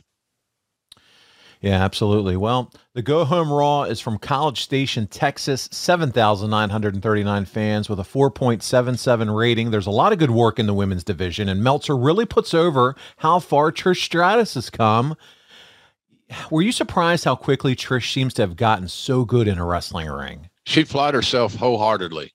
She became a true student of the game uh, and didn't want any shortcuts because she was a girl. Uh, she was she was born to be in the business. Did a great job. Uh, we knew she had star power. I knew I knew she had star power when I hired her. She had charisma that you couldn't take your eyes off of. Not I'm not being crass here, uh, Yeah, no, not or. I'm staring at her boobs or something. Yeah, She was just great, and Yeah. uh, she had she applied herself. She applied herself, Paul. She wanted to be great, and she almost willed herself to success. She had and has the it factor, even to this day. I She's going to still- be at. Uh, I'm going to see her and Lita together in uh, in Liverpool. Oh, you lucky! Like I, she's one I always have, I want to meet. Man, she's on my bucket list. I love her. She's a great Stratus. person. She's a Yeah. sweetheart. She really is. Good for you. I, I again, I hope you have a great time there, catching up with everybody. Uh, it's announced that Flair will ref Austin versus Taker at Backlash, so we have that added. Is this too much for the match, or do you think having H there is add something to it, uh, Jr. Well, it depends if you're going to do an angle out of it. Uh, it's okay, but if just as far as uh, I'm not a big fan of wrestlers doing referee gigs because they don't normally know how to do them, and as well as uh, let's say uh, Mike Chioda or Earl Hebner. We had great referees, but it, it, it added some sizzle to the formula. So we got Booker T and Goldust getting put together as well as a tag team, and they are hilarious together. Is this just the case of something being thrown together, or you know, did they click? Did they have fun backstage, and someone say, "Hey, let's put them together in a tag team"? Do you I think that latter is probably the most uh, likely. Yeah. Uh, they they got along well. They had a similar sense of humor. They're both very entertaining guys, both unselfish in that respect. So uh, there was something there with uh, Booker and Goldust. There's something there that we wanted to try to capture. Ah, very good. You do an in-ring interview with Hunter, and the crowd is apathetic to say the least. When you're the babyface champion taking on the babyface hero, hero, and you're still acting like a babyface, it's got to be difficult to get a reaction, is it not? Yeah, it's challenging. It's t- Hunter's in a tough spot. He is. And in the same week, World Wrestling All Stars from Australia taped a show for pay per view, which featured Scott Steiner and Nathan Jones on top. And Vince McMahon announced a massive show for later on in the year. Do you think that was Vince going after them or just a natural progression of expanding your business? I think it was a natural progression of expanding your business and also protecting your brand. Uh, and uh, that's how I looked at that deal. It was it was a ripple in the in a sea. It wasn't a big tidal wave. Uh, Scott Steiner and Nathan Jones, and uh, I, you know, I'm a, Nathan could have been a great star. Nathan just mentally had a had had issues. Uh, was was not socially uh, uh, you know skilled and uh, you know, Scotty Steiner's one of the best. I, I love Scotty. He's great talent. Injuries kind of curtailed some of the things he was doing. Uh, you know, tearing this and tearing that. Too many guys are tearing biceps and triceps and pecs and all those things. Uh, but no, I think it was just a matter of you nip it in the bud and the world all stars. I don't know that anybody lost any sleep over that deal. Well, JR, SmackDown finishes the go home week with Vince telling Hunter that if he loses to Hogan, he'll put him on SmackDown full time. SmackDown needed Hunter, though, right, JR, in your estimation at this point? Any brand needed Hunter. He was he was hot, and he was a leader, and he could have great matches with anyone that we wanted to book him with. And he took all those bookings as a challenge. You know, here's a guy that's got you got to deliver against Hogan. Can you do what Rock did? And uh, that's a challenge that, that I'm sure Triple H took personally, and they and they pulled it off. JR, we're going to look for some dirt here from you. So see what you can give. Going into Backlash, it's determined that it's best that you and Lawler call the show and not have it go back and forth between Raw and SmackDown. Did you agree with that decision? And did that lead to any heat? Let's hear it with Cole and Taz. Well, I don't know if there's heat. We love the term heat or the word pop. I popped. Oh, I popped. Oh, when I saw that, I popped. It's like being back at the ECW arena. We could all sit around and say EC Dub, EC Dub. Uh, I love uh, you. You're no, I, I, uh, I, I, I, I'm sure Yeah. because I would have been disappointed if I were Cole and Taz. Absolutely. And they had boo boo faces to some degree, and I don't blame them. They should have been on that show. We should have been able to figure something out uh, that made some sense. Uh, but uh, they never complained to me about it. Uh, what, what am I going? I didn't sign ref- the re- referee. I didn't sign the referees either. Uh, I, I didn't uh, Make the I- I didn't have anything to do with their selection of, of Yeah. who the announcers were going to be. Yeah. And if they had split us up, then cool. If they'd have said, "Hey, Jr., uh, uh, we're going to use uh, on this show, we're going to use Cole and Taz, and you and Lawler could sit out," okay, I wouldn't have liked it. I would have been disappointed, just like Cole and Taz were. Uh, but when you get into a situation where, in life in general, if you fixate on things you cannot control, you're really wasting your time and your energy. Uh, it just doesn't make any sense. It's like complaining about the weather. I'm going to go outside and I'm going to demand the rain stop. You know, well, so I I, don't know that they uh, raised hell about it. They may have just personally been disappointed, but I got to believe that uh, Michael and Taz were disappointed in the fact they didn't get to work that show. I would have been, and I don't blame them for being that way. So Taz didn't put you in any suplexes or the Nope. Kata Hajime or any on the Whatever. backstage. Yeah. No tope suicidas for Taz and Jr. yeah. Okay. All right. Well, we cleared that air, so that there yeah, you go. sure glad we did that. Before we get into backlash from the Observer, to the surprise of virtually nobody, Scorpion King set a record in its first weekend of being the biggest grossing April release in the history with an estimated $36.2 million. It broke the record set three years ago of 27.8 million opening weekend for The Matrix. With a $60 million budget and another 35 million earmarked for promotion, the movie looks to be on pace for being a major financial success, and Rock looks to be groomed to be one of the biggest money players in Hollywood. JR, just how little we knew then, huh, buddy? Whew. Yeah. No, he's that was his destiny, and it, and uh, it's worked out very well for Dwayne. I'm very happy. I'm going to work on a project with him, uh, which I haven't talked about.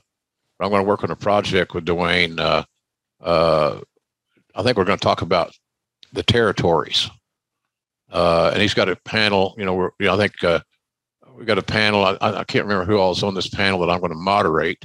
Uh, Michael Hayes, I think. Uh, uh, golly, Jake Roberts, Ted DiBiase, and they're they're we're taping that for television, a television special at some. I don't know where it's going to air, when it's going to air, but you know, if Rock's involved and Brian Gewirtz is involved, it'll be a a a, a real uh, good piece of business. Man, that's exciting. Can't wait to hear more about that. Uh, right here, breaking news on Grilling JR. Looking forward to seeing how that uh, evolves. Very cool, JR. Well, JR, we're here. We're at Backlash. We're at the show. And from The Observer, Vince McMahon promised the happy ending to the Hulk Hogan comeback and delivered, with Hogan winning the WWF title from Triple H to headline the Backlash pay per view on April 21st in Kansas City at Kemper Arena. It was something that was probably going to happen at some point, but even though it seemed like the obvious finish from the outside, it was a late decision, not finalized until the day of the show. At 48 years old, Hogan became one of the oldest world champions in history, while not the oldest champion in WWF history. That would be Vince McMahon for a one week gimmick run in 99 at the age of 54, and that was designed to pop a rating. In your opinion, JR, did Hogan's age matter at this point, or was this a non issue? Non-issue, big time. He got over the fans. The fans su- supported Hulk. Uh, they were there. Obviously, just just listen. Look at the crowd reaction. Visually see it. Audibly see it. Hear it. Uh, no, it was it was a good call. Well, Meltzer goes on. He says the show drew 12,489 fans uh, to Kemper Arena with about 10,000 paid, well shy of a sellout, despite the Hogan storyline of the legend in his last quest for the title, which is historically a good draw. With ringside, $300 a piece. The gate itself was healthy. It looked good on television because they had a large, large percentage of the seats blocked off. And five minutes before the show, WWF officials went to fans in the balcony and handed them new tickets for much better seats that would be noticeable on camera. Kansas City has never fully recovered as a wrestling city from the death of Owen Hart in the right. building at the last pay per view there on May 23rd, 1999. WCW made things worse by slapping some fans in the face by having Chris Kanyon do a fall off the cage when they did Nitro in the same building a year later, leaving thousands of fans with a terrible taste for wrestling in their mouths. Yep. It always has to be a little eerie going back to Kansas City, JR, to the Kemper Arena, does it not? Kemper, especially. I don't know why we went there. Mm. I'm not, not, I'm not, you know, after, because of what had happened prior, yes. the. Owen situation. I mean, of all the arenas in America that we could have run, uh, we ran Kemper.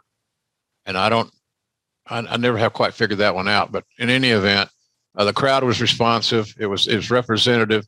It you know got over ten thousand folks there. They were pumped up. I, I remember the crowd being involved, but I also know that uh, behind those tearful eyes sometimes in the crowd that they were thinking about the last time they were there for a WWE event. And it's just challenging to get those thoughts out of your and those images out of your mind. Oh, I can imagine. That makes total sense. And, and, for Lawler and I, yeah, you know, nobody gives a shit about us. Uh, but bottom line is, is that you know we had to relive it again too. And considering I was the one that made the announcement that Owens was had died, you know, I had I carried those with me from uh, all the way from the when it happened to going back.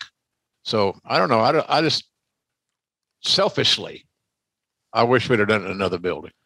Yeah, you're right back in the exact same ring position, most likely, that you were yep. for then. So, well, the show gets a mixed reaction from the Wrestling Observer readers 40% thumbs up, 33% thumbs down, and 26% thumbs in the middle.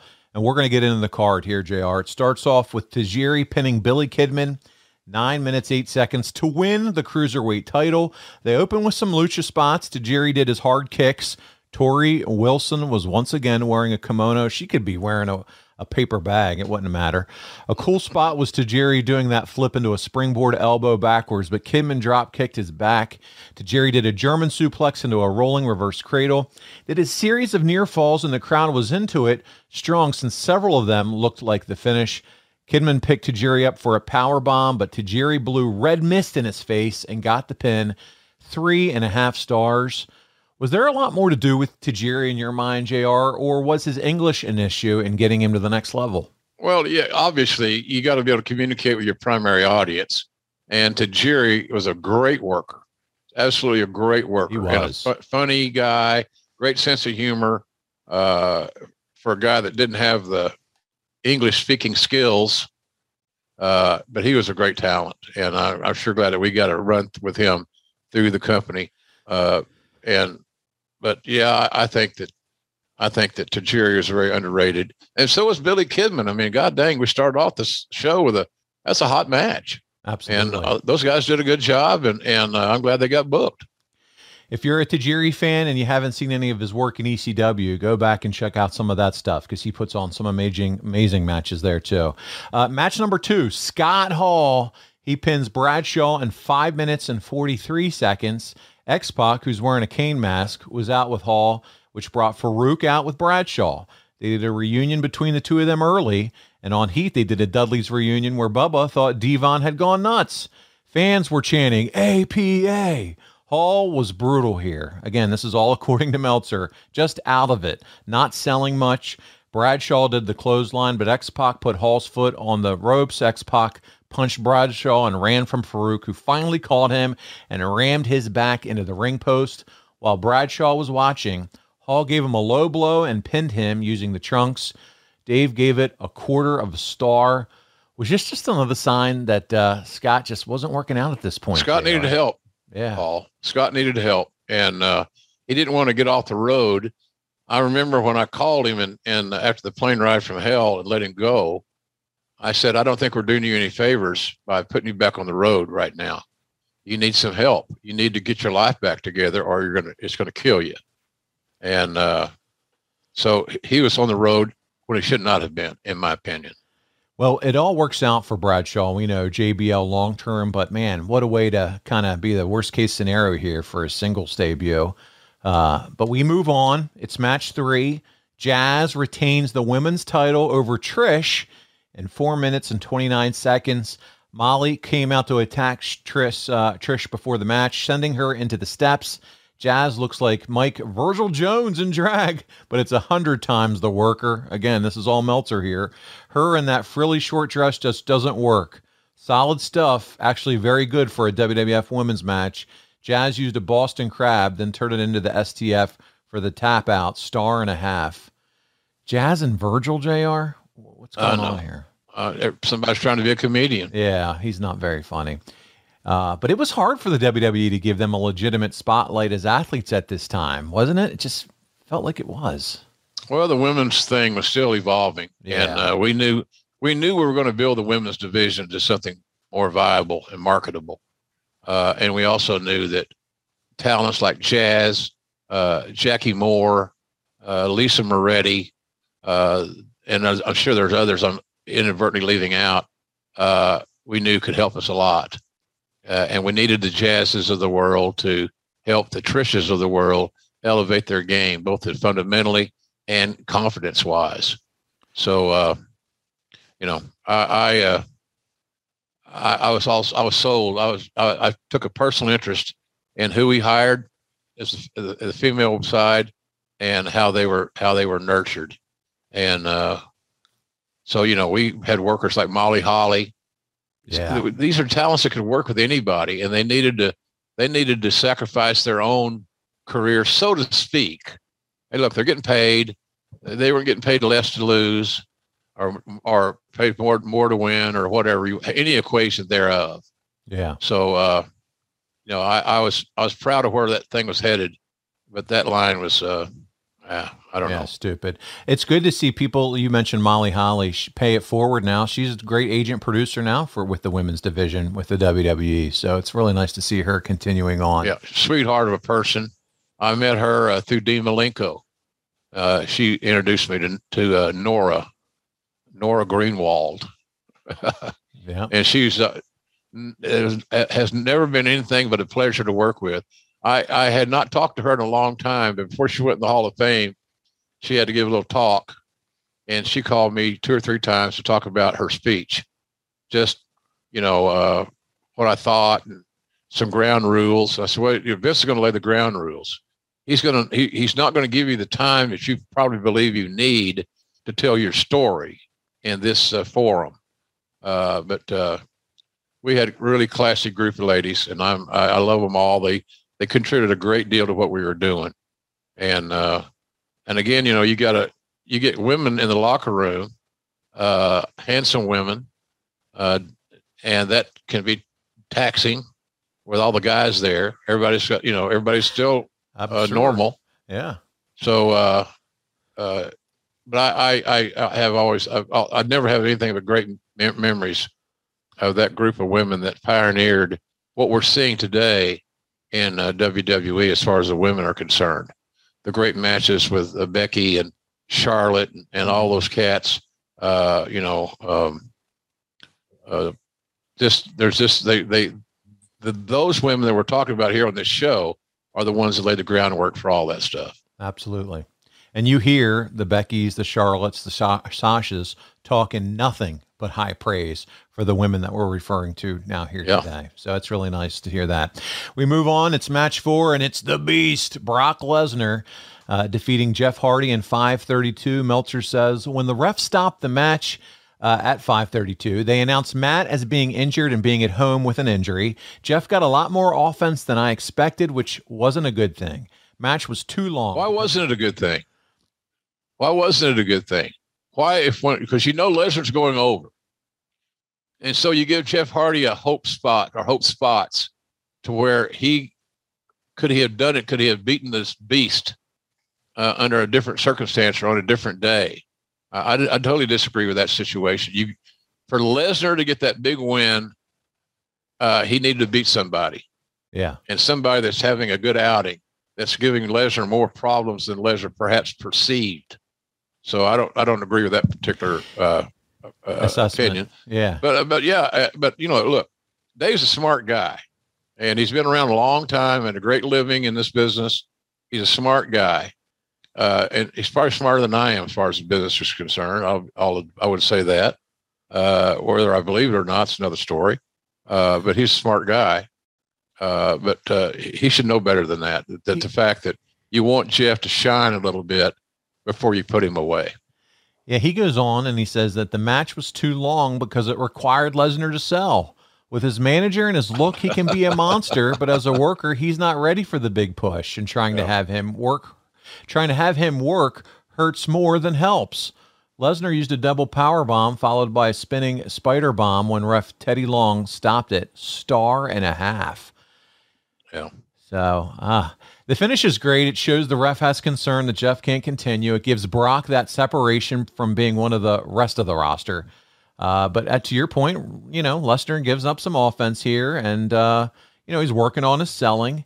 But in your opinion, Jr., was he ready at the time for this push, or do you think it would take a couple of months just to fine tune? Oh, he needed more time. He wasn't ready, ready, ready. Yeah. But to be ready, it doesn't mean you can't sell. Doesn't mean you can't put all the pieces of a of a, a good performance in place that makes the performance better. So I, I I disagree with that opinion. But again, it's the same thing I said before. You know, Dave's got his right to his opinion, and uh, I don't have to agree with all of them. But that's cool. He he doesn't agree with all of my stuff either. That's right. That's fine too. That's why we're all uh, we're all different people and have different thoughts and opinions. right. So there you go. That's right. Match It's no big deal. Yeah. Match five is Kurt Angle, my guy. And by the way, if you want to hear Kurt's thoughts on this match with Edge, he and I just recently covered uh, Backlash 2002. You can check that out. But he pins Edge here in 13 minutes and 25 seconds. Tremendous match. This is Meltzer. Meltzer loves Kurt Angle, by the way. We figure we hear that. Uh, we go through the, these reviews of Kurt's matches, and Meltzer definitely loves some Kurt Angle. He was a mark for Kurt. Yeah. He was a mark for Kurt, and and as as many of us were. Yeah. I mean, Kurt did it. Kurt was was just fantastic. He says uh, he goes on to say there was some weird commentary in spots. Lawler and Ross are always sp- so smooth together, and that they kind of know where each other is going, having worked together for so long. Not here. Ross was putting down Edge and asking if there was any gold medalists who came from Canada. Then Ross talked about Stu and Bret Hart, who were never in the Olympics, and then they talked about Ben Johnson. Nobody remembers the hockey team. I doubt this played well there. Okay. Angle did a tremendous belly to belly superplex early to set up the ankle lock spot. Edge did a scary German suplex with Angle landing on his shoulder and head. Yes, I remember seeing that spot. It was very scary.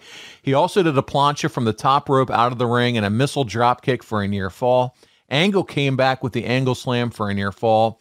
He went for an ankle lock, but Edge reversed it into a front rolling cradle. Lots of strong near falls with the crowd going nuts for them with a creative, clean finish. Edge went for the spear, and Angle kicked a field goal with him and got a pin with the Angle slam. This one, JR, got four and a quarter stars. What do you think about uh, Meltzer's recap of the commentary? Uh, well, we're trying to make Edge a heel and trying to follow that same train of thought that we did with Bret. You'll be a heel in America, you'll be a baby face in Canada type thing. At least that was the thought process. But that that was basically simple simple as that. Uh, Edge had a great cult following. He's a good looking kid. He had the hair. You know, he, he he was coming into his own as a worker, phenomenal worker as he's evolved it to be, even this very day at his at his stage of the game. So I think all we were trying to do is just make sure that Kurt was positioned as a babyface. That's all. Simple as that. This is uh, the beginning of the big push for Edge, and man, Angle is just fantastic here. As I said, Kurt's the perfect guy to help elevate Edge, is he not? Yeah, yeah, they had great they had great chemistry. They liked each other. They had great chemistry. But we knew, you know, we knew what we had with Kurt, obviously, but we also knew what we had with Edge. It's just a matter of getting him there, and you're not going to get him there on one match, one night, one show, one finish, you know, whatever. Uh, So uh, I think that was all to try to protect Kurt as a babyface and to establish that Edge, who wanted to be a heel, was being positioned as such. Yeah, no, fantastic match. If you're going to go watch one match on this card, that is the the big four plus star match to check out. We go uh, to Jericho, who does an interview talking about Kidman, Maven, and Stratus having bouts on the show, and him not.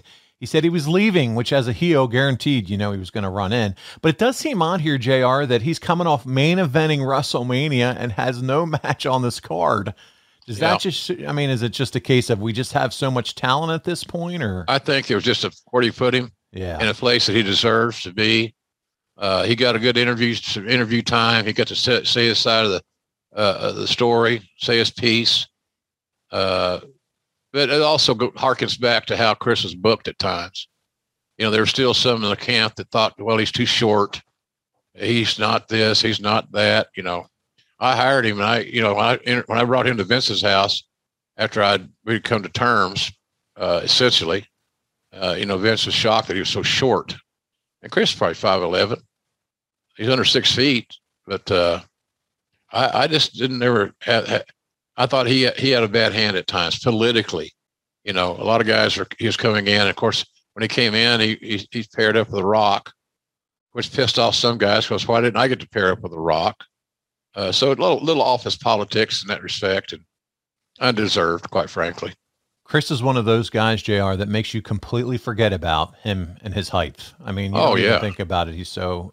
I called a lot of I called a ton of his matches, probably more than anybody else.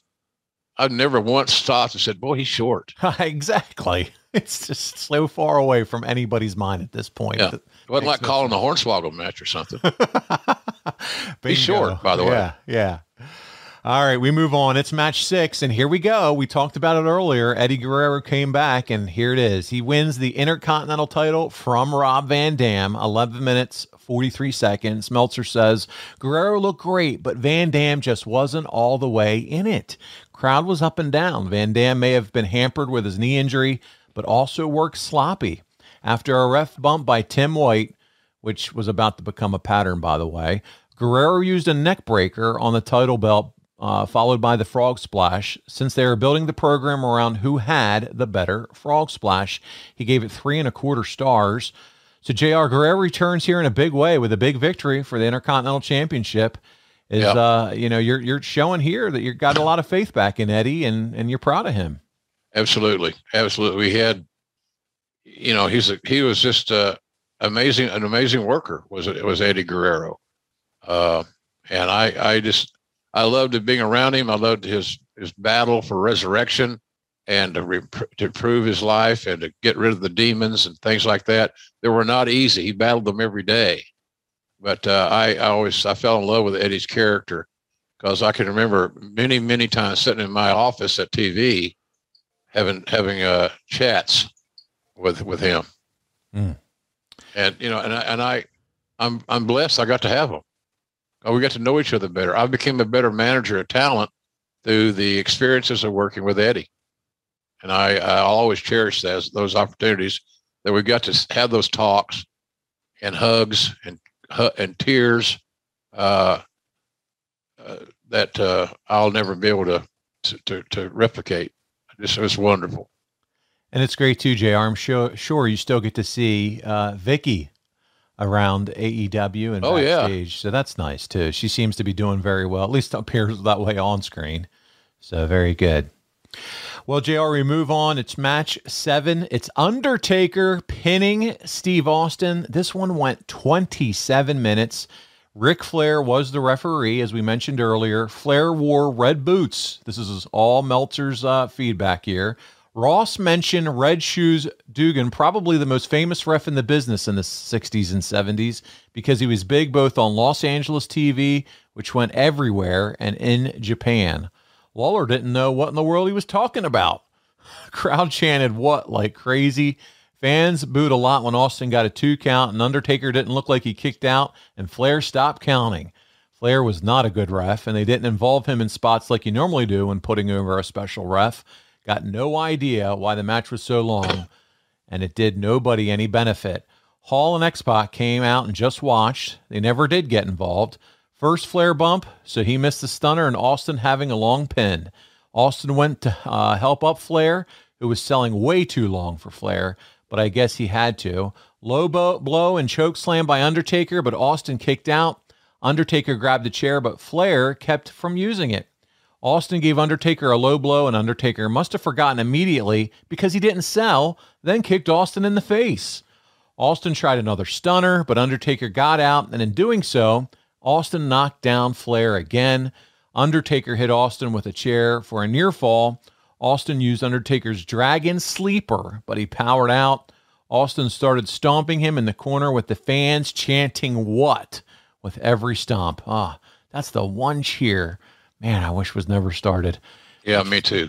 Austin and Flair started fighting over the chair when Undertaker kicked the chair in Austin's face and got the pin, even though Austin's foot was on the ropes. It looked like Flair was making sure his foot was on the ropes before counting in the camera angle, but on TV, they showed the opposite angle where it appeared he couldn't see Austin's leg on the ropes. Austin gave Undertaker a stunner afterwards. Coach went to Flair and showed him a tape where Austin's foot was on the ropes, and Flair said, Oh shit. Two and a quarter stars. JR, let's take a look at it. We have a clip of this wrap up of the match. Here we go.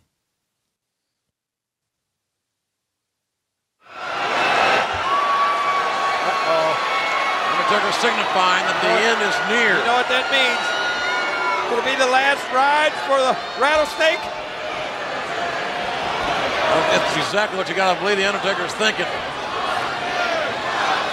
Oh, wait a minute. Undertaker, look at that submission move. Austin counter the clothesline. Got a hook of the leg. One, two, and another near fall. Flair is Now, was that count the same speed, JR? Or did that just uh, uh, speed up just a little bit? It might have been a little faster. Oh, yeah, it might have been. Austin now using the Undertaker's his finishing maneuver for the Undertaker using his, his strength to power Austin back into the corner and catching Austin those elbows. Not is the chair again, not the chair again. If Flair sees this chair being used, he's going to disqualify the Undertaker for damn sure. He makes contact Firing back up. Austin contact with the.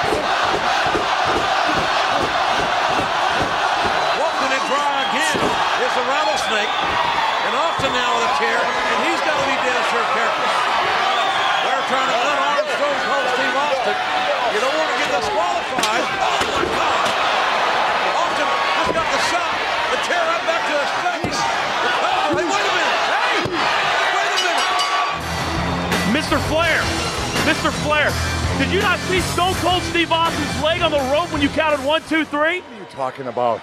You didn't see it? No, I didn't see it. I gotta show you. What's he gonna do? Come over here. Come over here to the monitor. I wanna, I wanna show you what just happened in that match. Watch real quickly, Mr. Flair.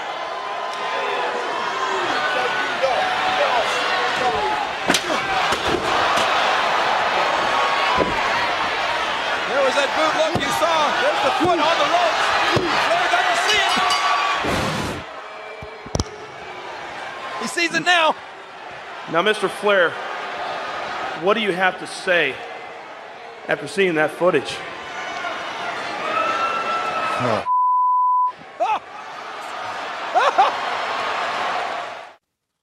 a little awkward, but it, but it worked. Now you're thinking, did Flair see it and planned all along to screw Austin, or or or not? Was it just bad fundamental refereeing? Hell, I don't know.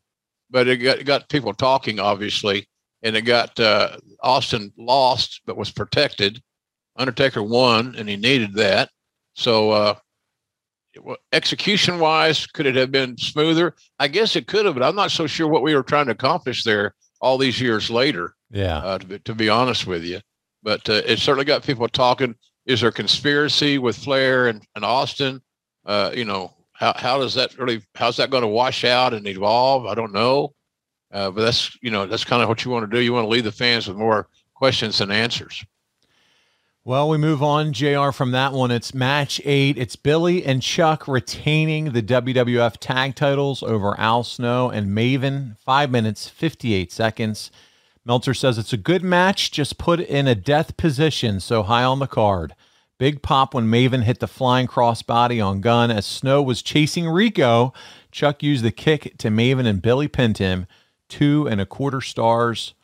Letdown match, but not a bad one, like Meltzer said. What did you think of Billy Chuck? Fundamentally sound. Yeah. Somebody's got to follow that uh, star-studded Undertaker and and uh, uh, uh, and Austin match with Flair involved. Uh, it's, not an enviable place to be. Somebody's got to be there. You know, we're overstating the obvious of saying, well, they're put into a tough spot. Uh, they were booked.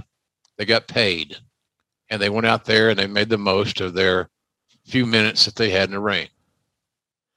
Well, JR, we're here. It's main event time, Backlash 2002. It's Hulkamania running wild. Hulk Hogan, he pins Triple H in 22 minutes and 4 seconds to win the WWF title. Let's uh, check out the Meltzer recap. He said again, no idea why they went this long. Hogan can't bump, and a while he tried, he looked bad. Triple H did the figure four. Hogan got away, did his big comeback, and hit the leg drop. Jericho then attacked referee Earl Hebner and hit Hogan with the chair. So there you go. Jericho uh, does make his big pay per view entrance. Uh, Triple H, not wanting to win that way, I guess, attacked Jericho and knocked him out of the ring. Hulk up spot, three punches, high kick, but he missed the leg drop. Triple H did a pedigree, so mistimed, I thought it was Vince taking it.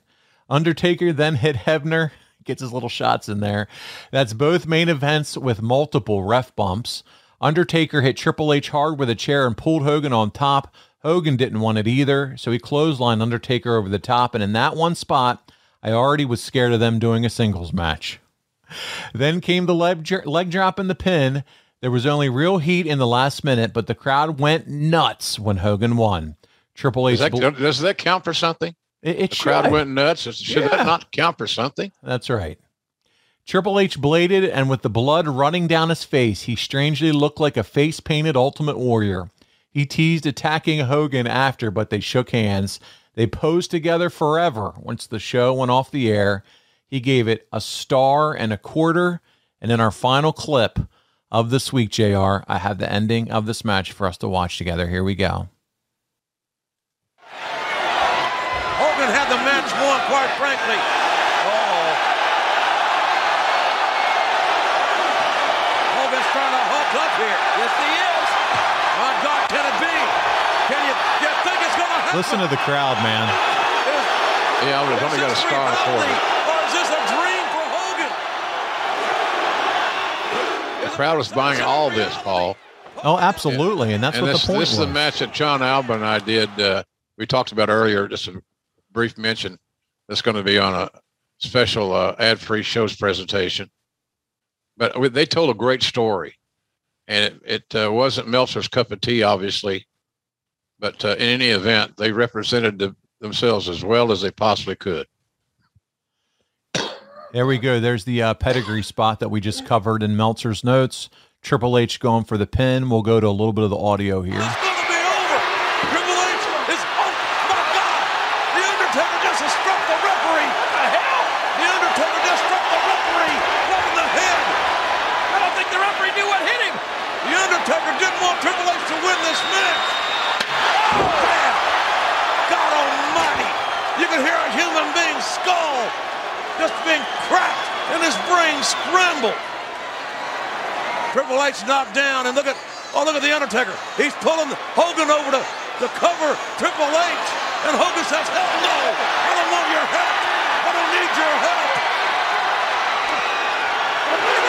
help." Again, he's going to win it the Hulkamania way, baby. Yeah, the only way he should win it. That's right.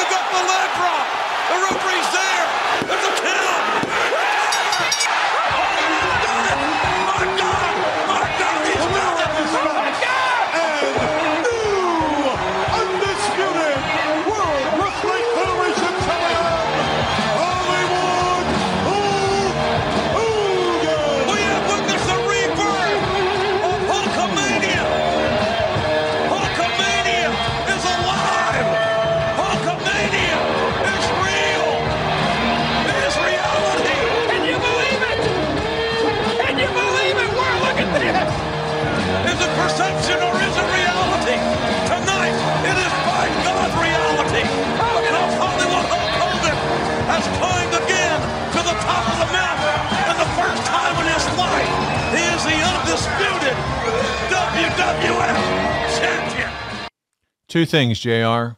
Yeah. Nobody better introducing a brand new champion than Howard Finkel, and nobody better to call it than yourself. People Oh, can thanks. say whatever you want about me kissing JR's ass. Yeah. Yes, I'm puckered up. Okay, assholes, I'm puckered up. But yes, um, that's just amazing the call that you did there, wrapping up that match. That gives me all the feel, sir. But you uh, tie, tie a nice bow around it. Good tie a nice bow around. And he, uh, also, I deviated from accentuating Triple H's loss. I, I accentuated Hogan's victory.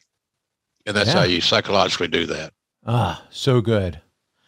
That's the JR that uh, we grew up on, sir, and that, that we loved, and that really made made the moments for us. Uh, Hogan, obviously, that was a huge moment. The crowd went bananas, as they say, and uh, man, like you said, regardless of technical matchup, was there a tope suicida in the match? No. Did they need it? No. We were there to watch Hulk Hogan and the rebirth, as you said, of Hulkamania. And uh, man, what did you think overall of the, how this entire show was laid out? Uh, there was a couple of matches. I probably wouldn't have gone as long with Austin and uh, Taker. I thought that might have been a, more time than they actually needed to tell a good story. But guys, uh, you know, their egos. How, how much time does so and so have? Well, they're going to get 30 minutes. Well, we want 30. Just because the other guy got 30 or 20, or past 20 or whatever it is. Uh, but I, I thought the show was uh, overall decent, solid. And I thought that uh, the only downfall I could see are those two big premium matches that went maybe a little longer than some folks would uh, assume it needed. And by the way, not all of you are assholes. Just the ones who feel the need to DM me telling me how much I uh, lick JR's nuts uh, every time I do the show He doesn't lick my nuts, ladies and gentlemen, but Paul is a good kisser. there you go. I know how to pucker up. Uh, so listen, um, did you think Triple H versus Hogan was the best that we were going to get out of Hogan at this point, in your estimation? Well, I thought Triple H did a marvelous job of pulling the, pulling the wagon on that deal, leading the match, and and not calling any spots that Hogan couldn't execute. We knew he was limited. Everybody knew he was limited at that stage of his life, and it wasn't so much that he's 48 years old as the fact that he'd had so many surgeries. You know, could his body withstand uh, the, the the strenuous nature of uh, that main event slot? Yeah. And and I thought Hogan did a good job with that situation. I thought that was uh, it was all well and good. You know, uh, I, I understand. You know, Meltzer likes the, the Japanese stuff a lot more than he likes American stuff. Seemingly, I might be wrong about that, but uh, you know, you, you got to work with the talent strengths, and that's kind of what I thought that match. Triple H did a great job of making sure that Hogan stayed in his comfort zone to execute this match. Very very classy by Triple H. He, he does like his Japanese stuff more than American, but he seemed to find his way over to AEW because he really puts over a lot of the stuff that AEW does. So I got to Well, and he's got well, it shows he's got good taste. There you go. I like I like what I'm with him. there. Uh, well, so what do you say, Jr? Twenty years later, thumbs up, thumbs down, thumbs in the middle. Overall, Oh, backlash. Thumbs up. Thumbs up. Yeah, Okay. it's thumbs up, no doubt. All those uh, famous names, those historic names that we'll never see again in the ring, uh, was exceptional. It was a piece of time that was historic in nature. Was it the greatest pay per view ever? Probably not. Uh, was it the worst pay per view ever? Absolutely not. So, uh, but I, I thought it was a good show. I, I, I- thought it was a good, solid show. A little something for everybody, and uh, that's what you try to accomplish. Jr. is it crazy 20 years later to realize this is the last pay per view of the World Wrestling Federation. That was it. That was the Yeah, a little one. bit. Yeah. It was hard to get your mind back focused on things. I remember the one of the first nights we did uh, the brand split. They had not given us new gear, and I had not even thought about new gear on television. Uh, swapping out what I was wearing that said WWF. Uh, and uh, I know Jennifer Good, who was one of our producers, sweet lady, really smart. Uh, she got she got her ass chewed out for letting me dress that way. And I, I didn't even think about it. I honest to God I didn't think about it. I had a I had a dated shirt on for that if I'm not mistaken. And uh, of course that was easy that was quickly remedied. We got new gear and and uh, we started using it Im- immediately. But uh, poor old Jen got a little ass chewing on that deal. I heard after the fact. And uh. I took responsibility for that because you know, look, I've been around a long time. I should be able to be smart enough to know to pick out your your attire. We just didn't have any of that new attire, so I should have wore something else. Obviously. Well, we're we're sorry about that, Jen. Hopefully, uh, you recovered nicely from that ass chewing, and uh, I'm sure you have. 20 years later, Jr. Let's do it. Let's get into the fan questions because we got a few of them and then we'll wrap up the show. We'll start with adfreeshows.com. My buddy Zol Lopez, and he says, JR, how much advance notice did you have that the WWF name would change to WWE? Well, as a work in progress, I guess, you know, several weeks we knew something was going to happen. Just waiting on the courts to do all their do their thing. And you can't predict a jury. You can't predict a court decision. Uh, but we had several weeks. We knew it was coming. All right, next up is Hazard F5 JR. I got to put this guy over big time because he helps us with ad free shows with Title Chase. He also has his own Patreon and YouTube channel. Check him out. Look for him on social media. Hazard F5 if you're a belt mark. He does a fantastic job with belt reviews, and I'm, I'm just a fan of his at all. I follow him. But his question this week, JR, is Brock was my favorite performer from 2002 to 2004 and had it all. How soon was it established backstage that he would, in fact, be the next big thing? Was the plan always to make him a main eventer before the end of that year? And was he always the intended 2002 King of the Ring? Or was that determined after it was decided to give that year's winner a title shot at SummerSlam? Uh, we knew, God, how do you not know? Yeah. How do you not know Brock Lesnar's going to be special? Uh, so that would be my answer. How do you not, how do you not know? You want to get him ready uh, for his in ring work. You want to get him ready for the social side of it on the road, uh, responsibilities of a main eventer. So, but you know, it, it, it you know, it's just too obvious that he was going to be extraordinary. Blue chipper, as you say, Jr. Blue Yeah, chipper. he was, man. Adfreeshows.com top guy Mitchell Barnett asks, JR, what is your personal favorite version of Hulk Hogan? The red and yellow, Hollywood, or Mr. America? Which one? I really liked Hogan as a heel in the NWO. I thought he made that group uh, so relevant, and they their results speak for themselves. So I really liked uh, uh, the heel Hogan because it was new, it was fresh, it was something.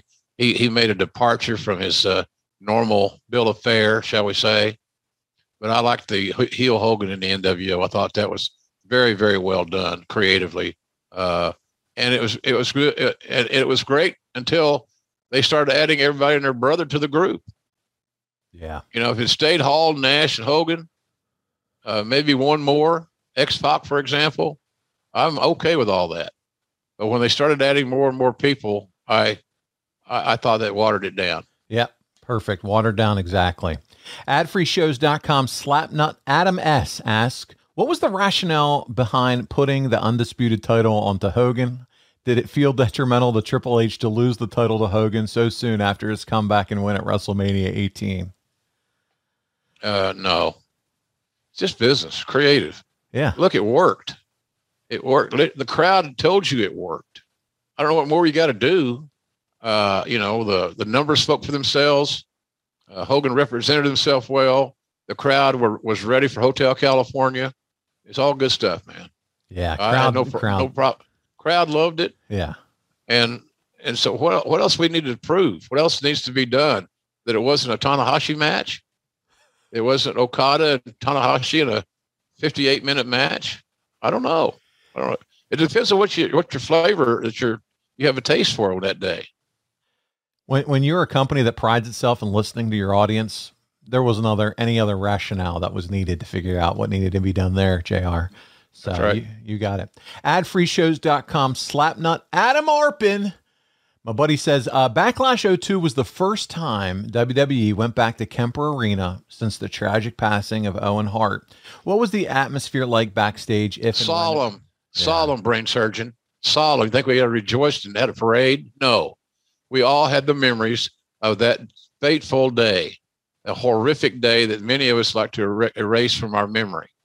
So it was it was uh, solemn and emotional. There you go. Uh, Instagram, a wrestling historian, says the original plan was for The Undertaker to defeat Triple H to win the undisputed championship. Is that true or false? I have no idea. I don't remember. Uh, it's viable. Undertaker was always in great stead and, and deserving. So you could make an argument either way. But I didn't hear as much talk about that until uh, we got the idea that uh, Hogan could do it. And this is the way to go for now. Ben Ledbetter's up next. He says, JR, were the Hardys the right opponents to start Brock, uh, in your opinion? I know Matt and Jeff are great hands in the ring. I don't know why it wouldn't have been a, a, great way to start. I mean, Jeff Hardy was uh, beloved and and uh, over. Just don't forget he was over, and he was.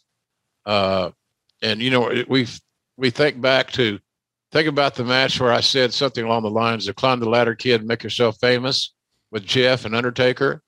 Uh, we knew Jeff was special, uh, but uh, I don't see anything the only thing I would have been against is a handicap match, the Hardys versus Brock. I'm glad at least it was a singles match. Noah Kirby's up next, JR. He said, why didn't Bradshaw push, uh, why didn't his push last long in 2002? You know, God, his push, the darn. Why didn't his push? I want to push. Shit. I don't know why his push didn't last longer. I mean, uh, either Vince thought it wasn't working as, to his full benefit, or uh, wasn't John wasn't quite ready. I don't know, but John fought uh, through all that and became a major star as JBL. But I don't know about his push. My God, Connie, the push. Yeah. We love the push here. Jesus Christ. We got some Barnett finally. There we go. Thank you, uh, Noah. Baseball is finally here. He says, What were the original plans for Triple H's title run before Vince pivoted to Hogan? Do you remember Uh, that? you know, you're asking me minute details of a 20 year incident. How the fuck do you think I can remember 20 years ago and his idea or this guy's opinion? Or did he, was he solemn? Was he happy? Did he bring dirt? Jesus Christ almighty. Are you kidding me? Uh, sorry. The original, you know, uh, Uh. Triple H has always figured in. We knew he was going to be a champion and a long term champion. He was a perfect guy. He could work with baby faces or heels, but he was ex- exceptionally good at being a heel. And a heel champion is very desirable in my estimate. How I how I would book.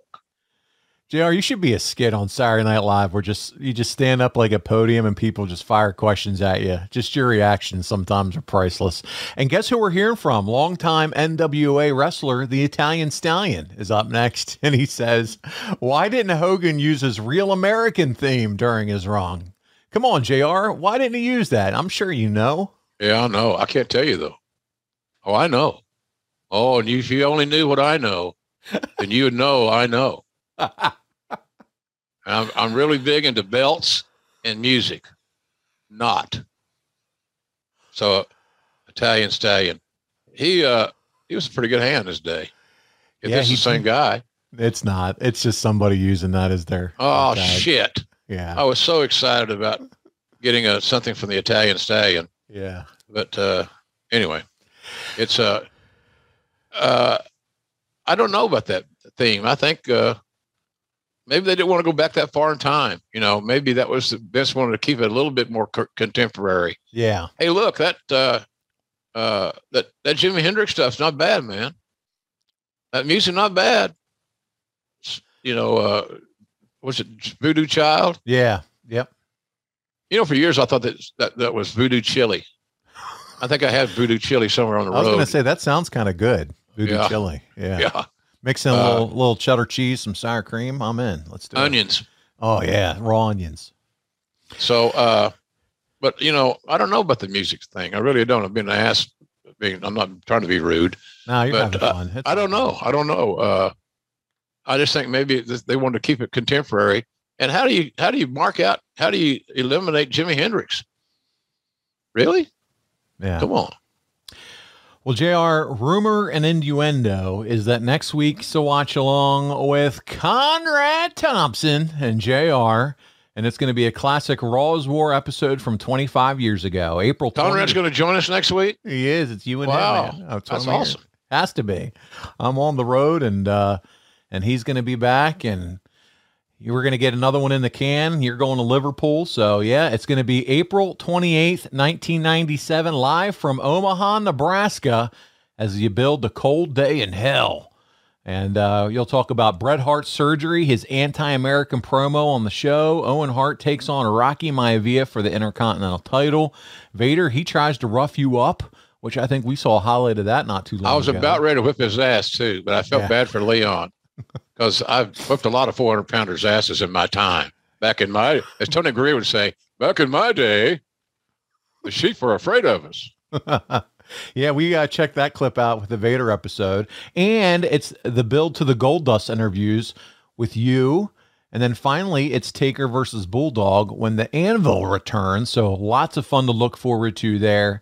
Uh, again with grilling Jr. Just excellent, excellent content going on each and every week here on the show. JR, we've talked a lot about AFS and all the bonus content over there. So let's talk about jrsbbq.com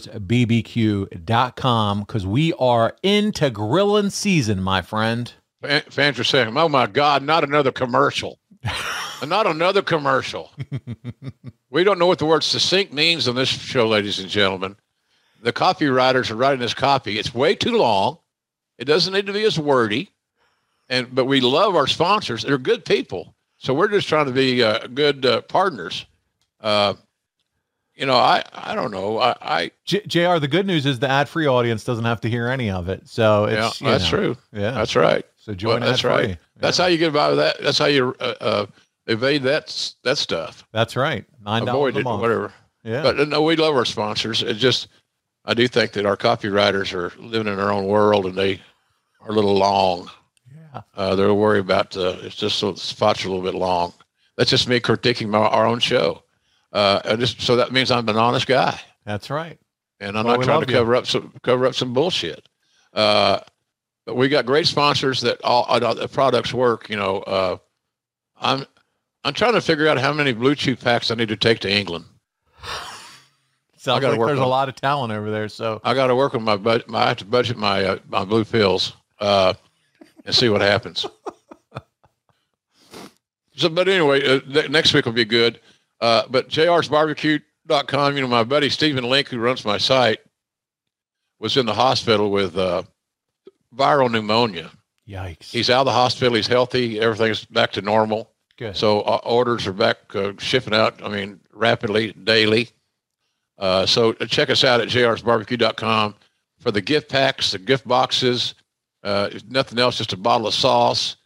Uh, I got. I've been getting a lot of great uh, positive feedback on our seasoning, which is makes anything better. We got the large. We got we got a large size now and and, a, and a, the traditional size, but it's all good stuff. And they make great gifts. You know, we talked about this at the holidays. Stocking stuffers, but they're good for Father's Day. They're good for birthdays, thank yous, things of that nature. So uh, check it out and take a look at it. And again, it costs nada to look. Absolutely. Check it out. The, he said it. The multi-purpose seasoning goes good on anything. There's nothing I haven't tried yet, Jr. That I haven't said, my gosh, it just enhances it. It's an enhancer, and it just makes it so much better. And burgers, dogs, it doesn't matter. Throw it on there. Yep. Steak, you know, whatever you're going to throw on the grill. Seafood. Yes. You grill fish and you want something to uh, add a little personality to it. That's the way to do it. And it's healthy. It's got, I think it's got, uh, well, it's like the mustard. I, I, I use our seasoning on like, like, uh, uh, salmon. And I'll sometimes, if I have the chance, I will season it and let it sit overnight in the refrigerator. And then uh, when I grill it, I will grill it and at the end when I turned it and it's ready, almost ready to come off the grill, I'll uh, drizzle. That's a that's a that's a big time chef cooking term. I'll drizzle uh, our main event mustard on it. It is it is phenomenal. Wow. You ain't got to cover, you ain't got to drown it, but drizzle it on there and to taste. You may want some more when you when you taste it. Uh, but boy, it's really really good. So, but we appreciate everybody's business. Uh, I, we really do. It's just wonderful to be uh, appreciated in that regard. And I know a lot of people buy our products because they're good, they taste good, and uh, they're also supportive of my family's efforts. There and that's go. what I'm really grateful for. That's awesome. jrsbbq.com. Check it out. Find those gifts. Send it. If you're a man listening, send it to your, to your uh, significant other. Say, hey, this would be a great gift. He said it. Father's Day is coming up. Uh, it doesn't even have to be. It could be a thank you. It could be anything. Yeah. Just, you know. So there you go. You're right. Listen, uh, JR, it's been my privilege to be with you here again today. We appreciate all your support on Grilling JR. On behalf of the voice of wrestling, Mr. Jim Ross, I'm Paul Bromwell, and we'll see you right here again next time here on Grilling JR. And I'll see you in Liverpool. Cheers, everybody. John brings his skewed sense of humor. Jeff brings tips to cut strokes off your next round. Together, it's those weekend golf guys. They'll pay a lot of money to PXG and Titleist and Callaway and on and on and on, right? How many yards do you think you're going to pick up with that extra driver? I think I can get an extra 5 to 10. What if I give you 15 to 20? you pay me more. Jeff Smith right? teaches on the sliding scale. those weekend golf guys, the podcast, part of the Believe Network. Just search B L E A V on YouTube or wherever you listen.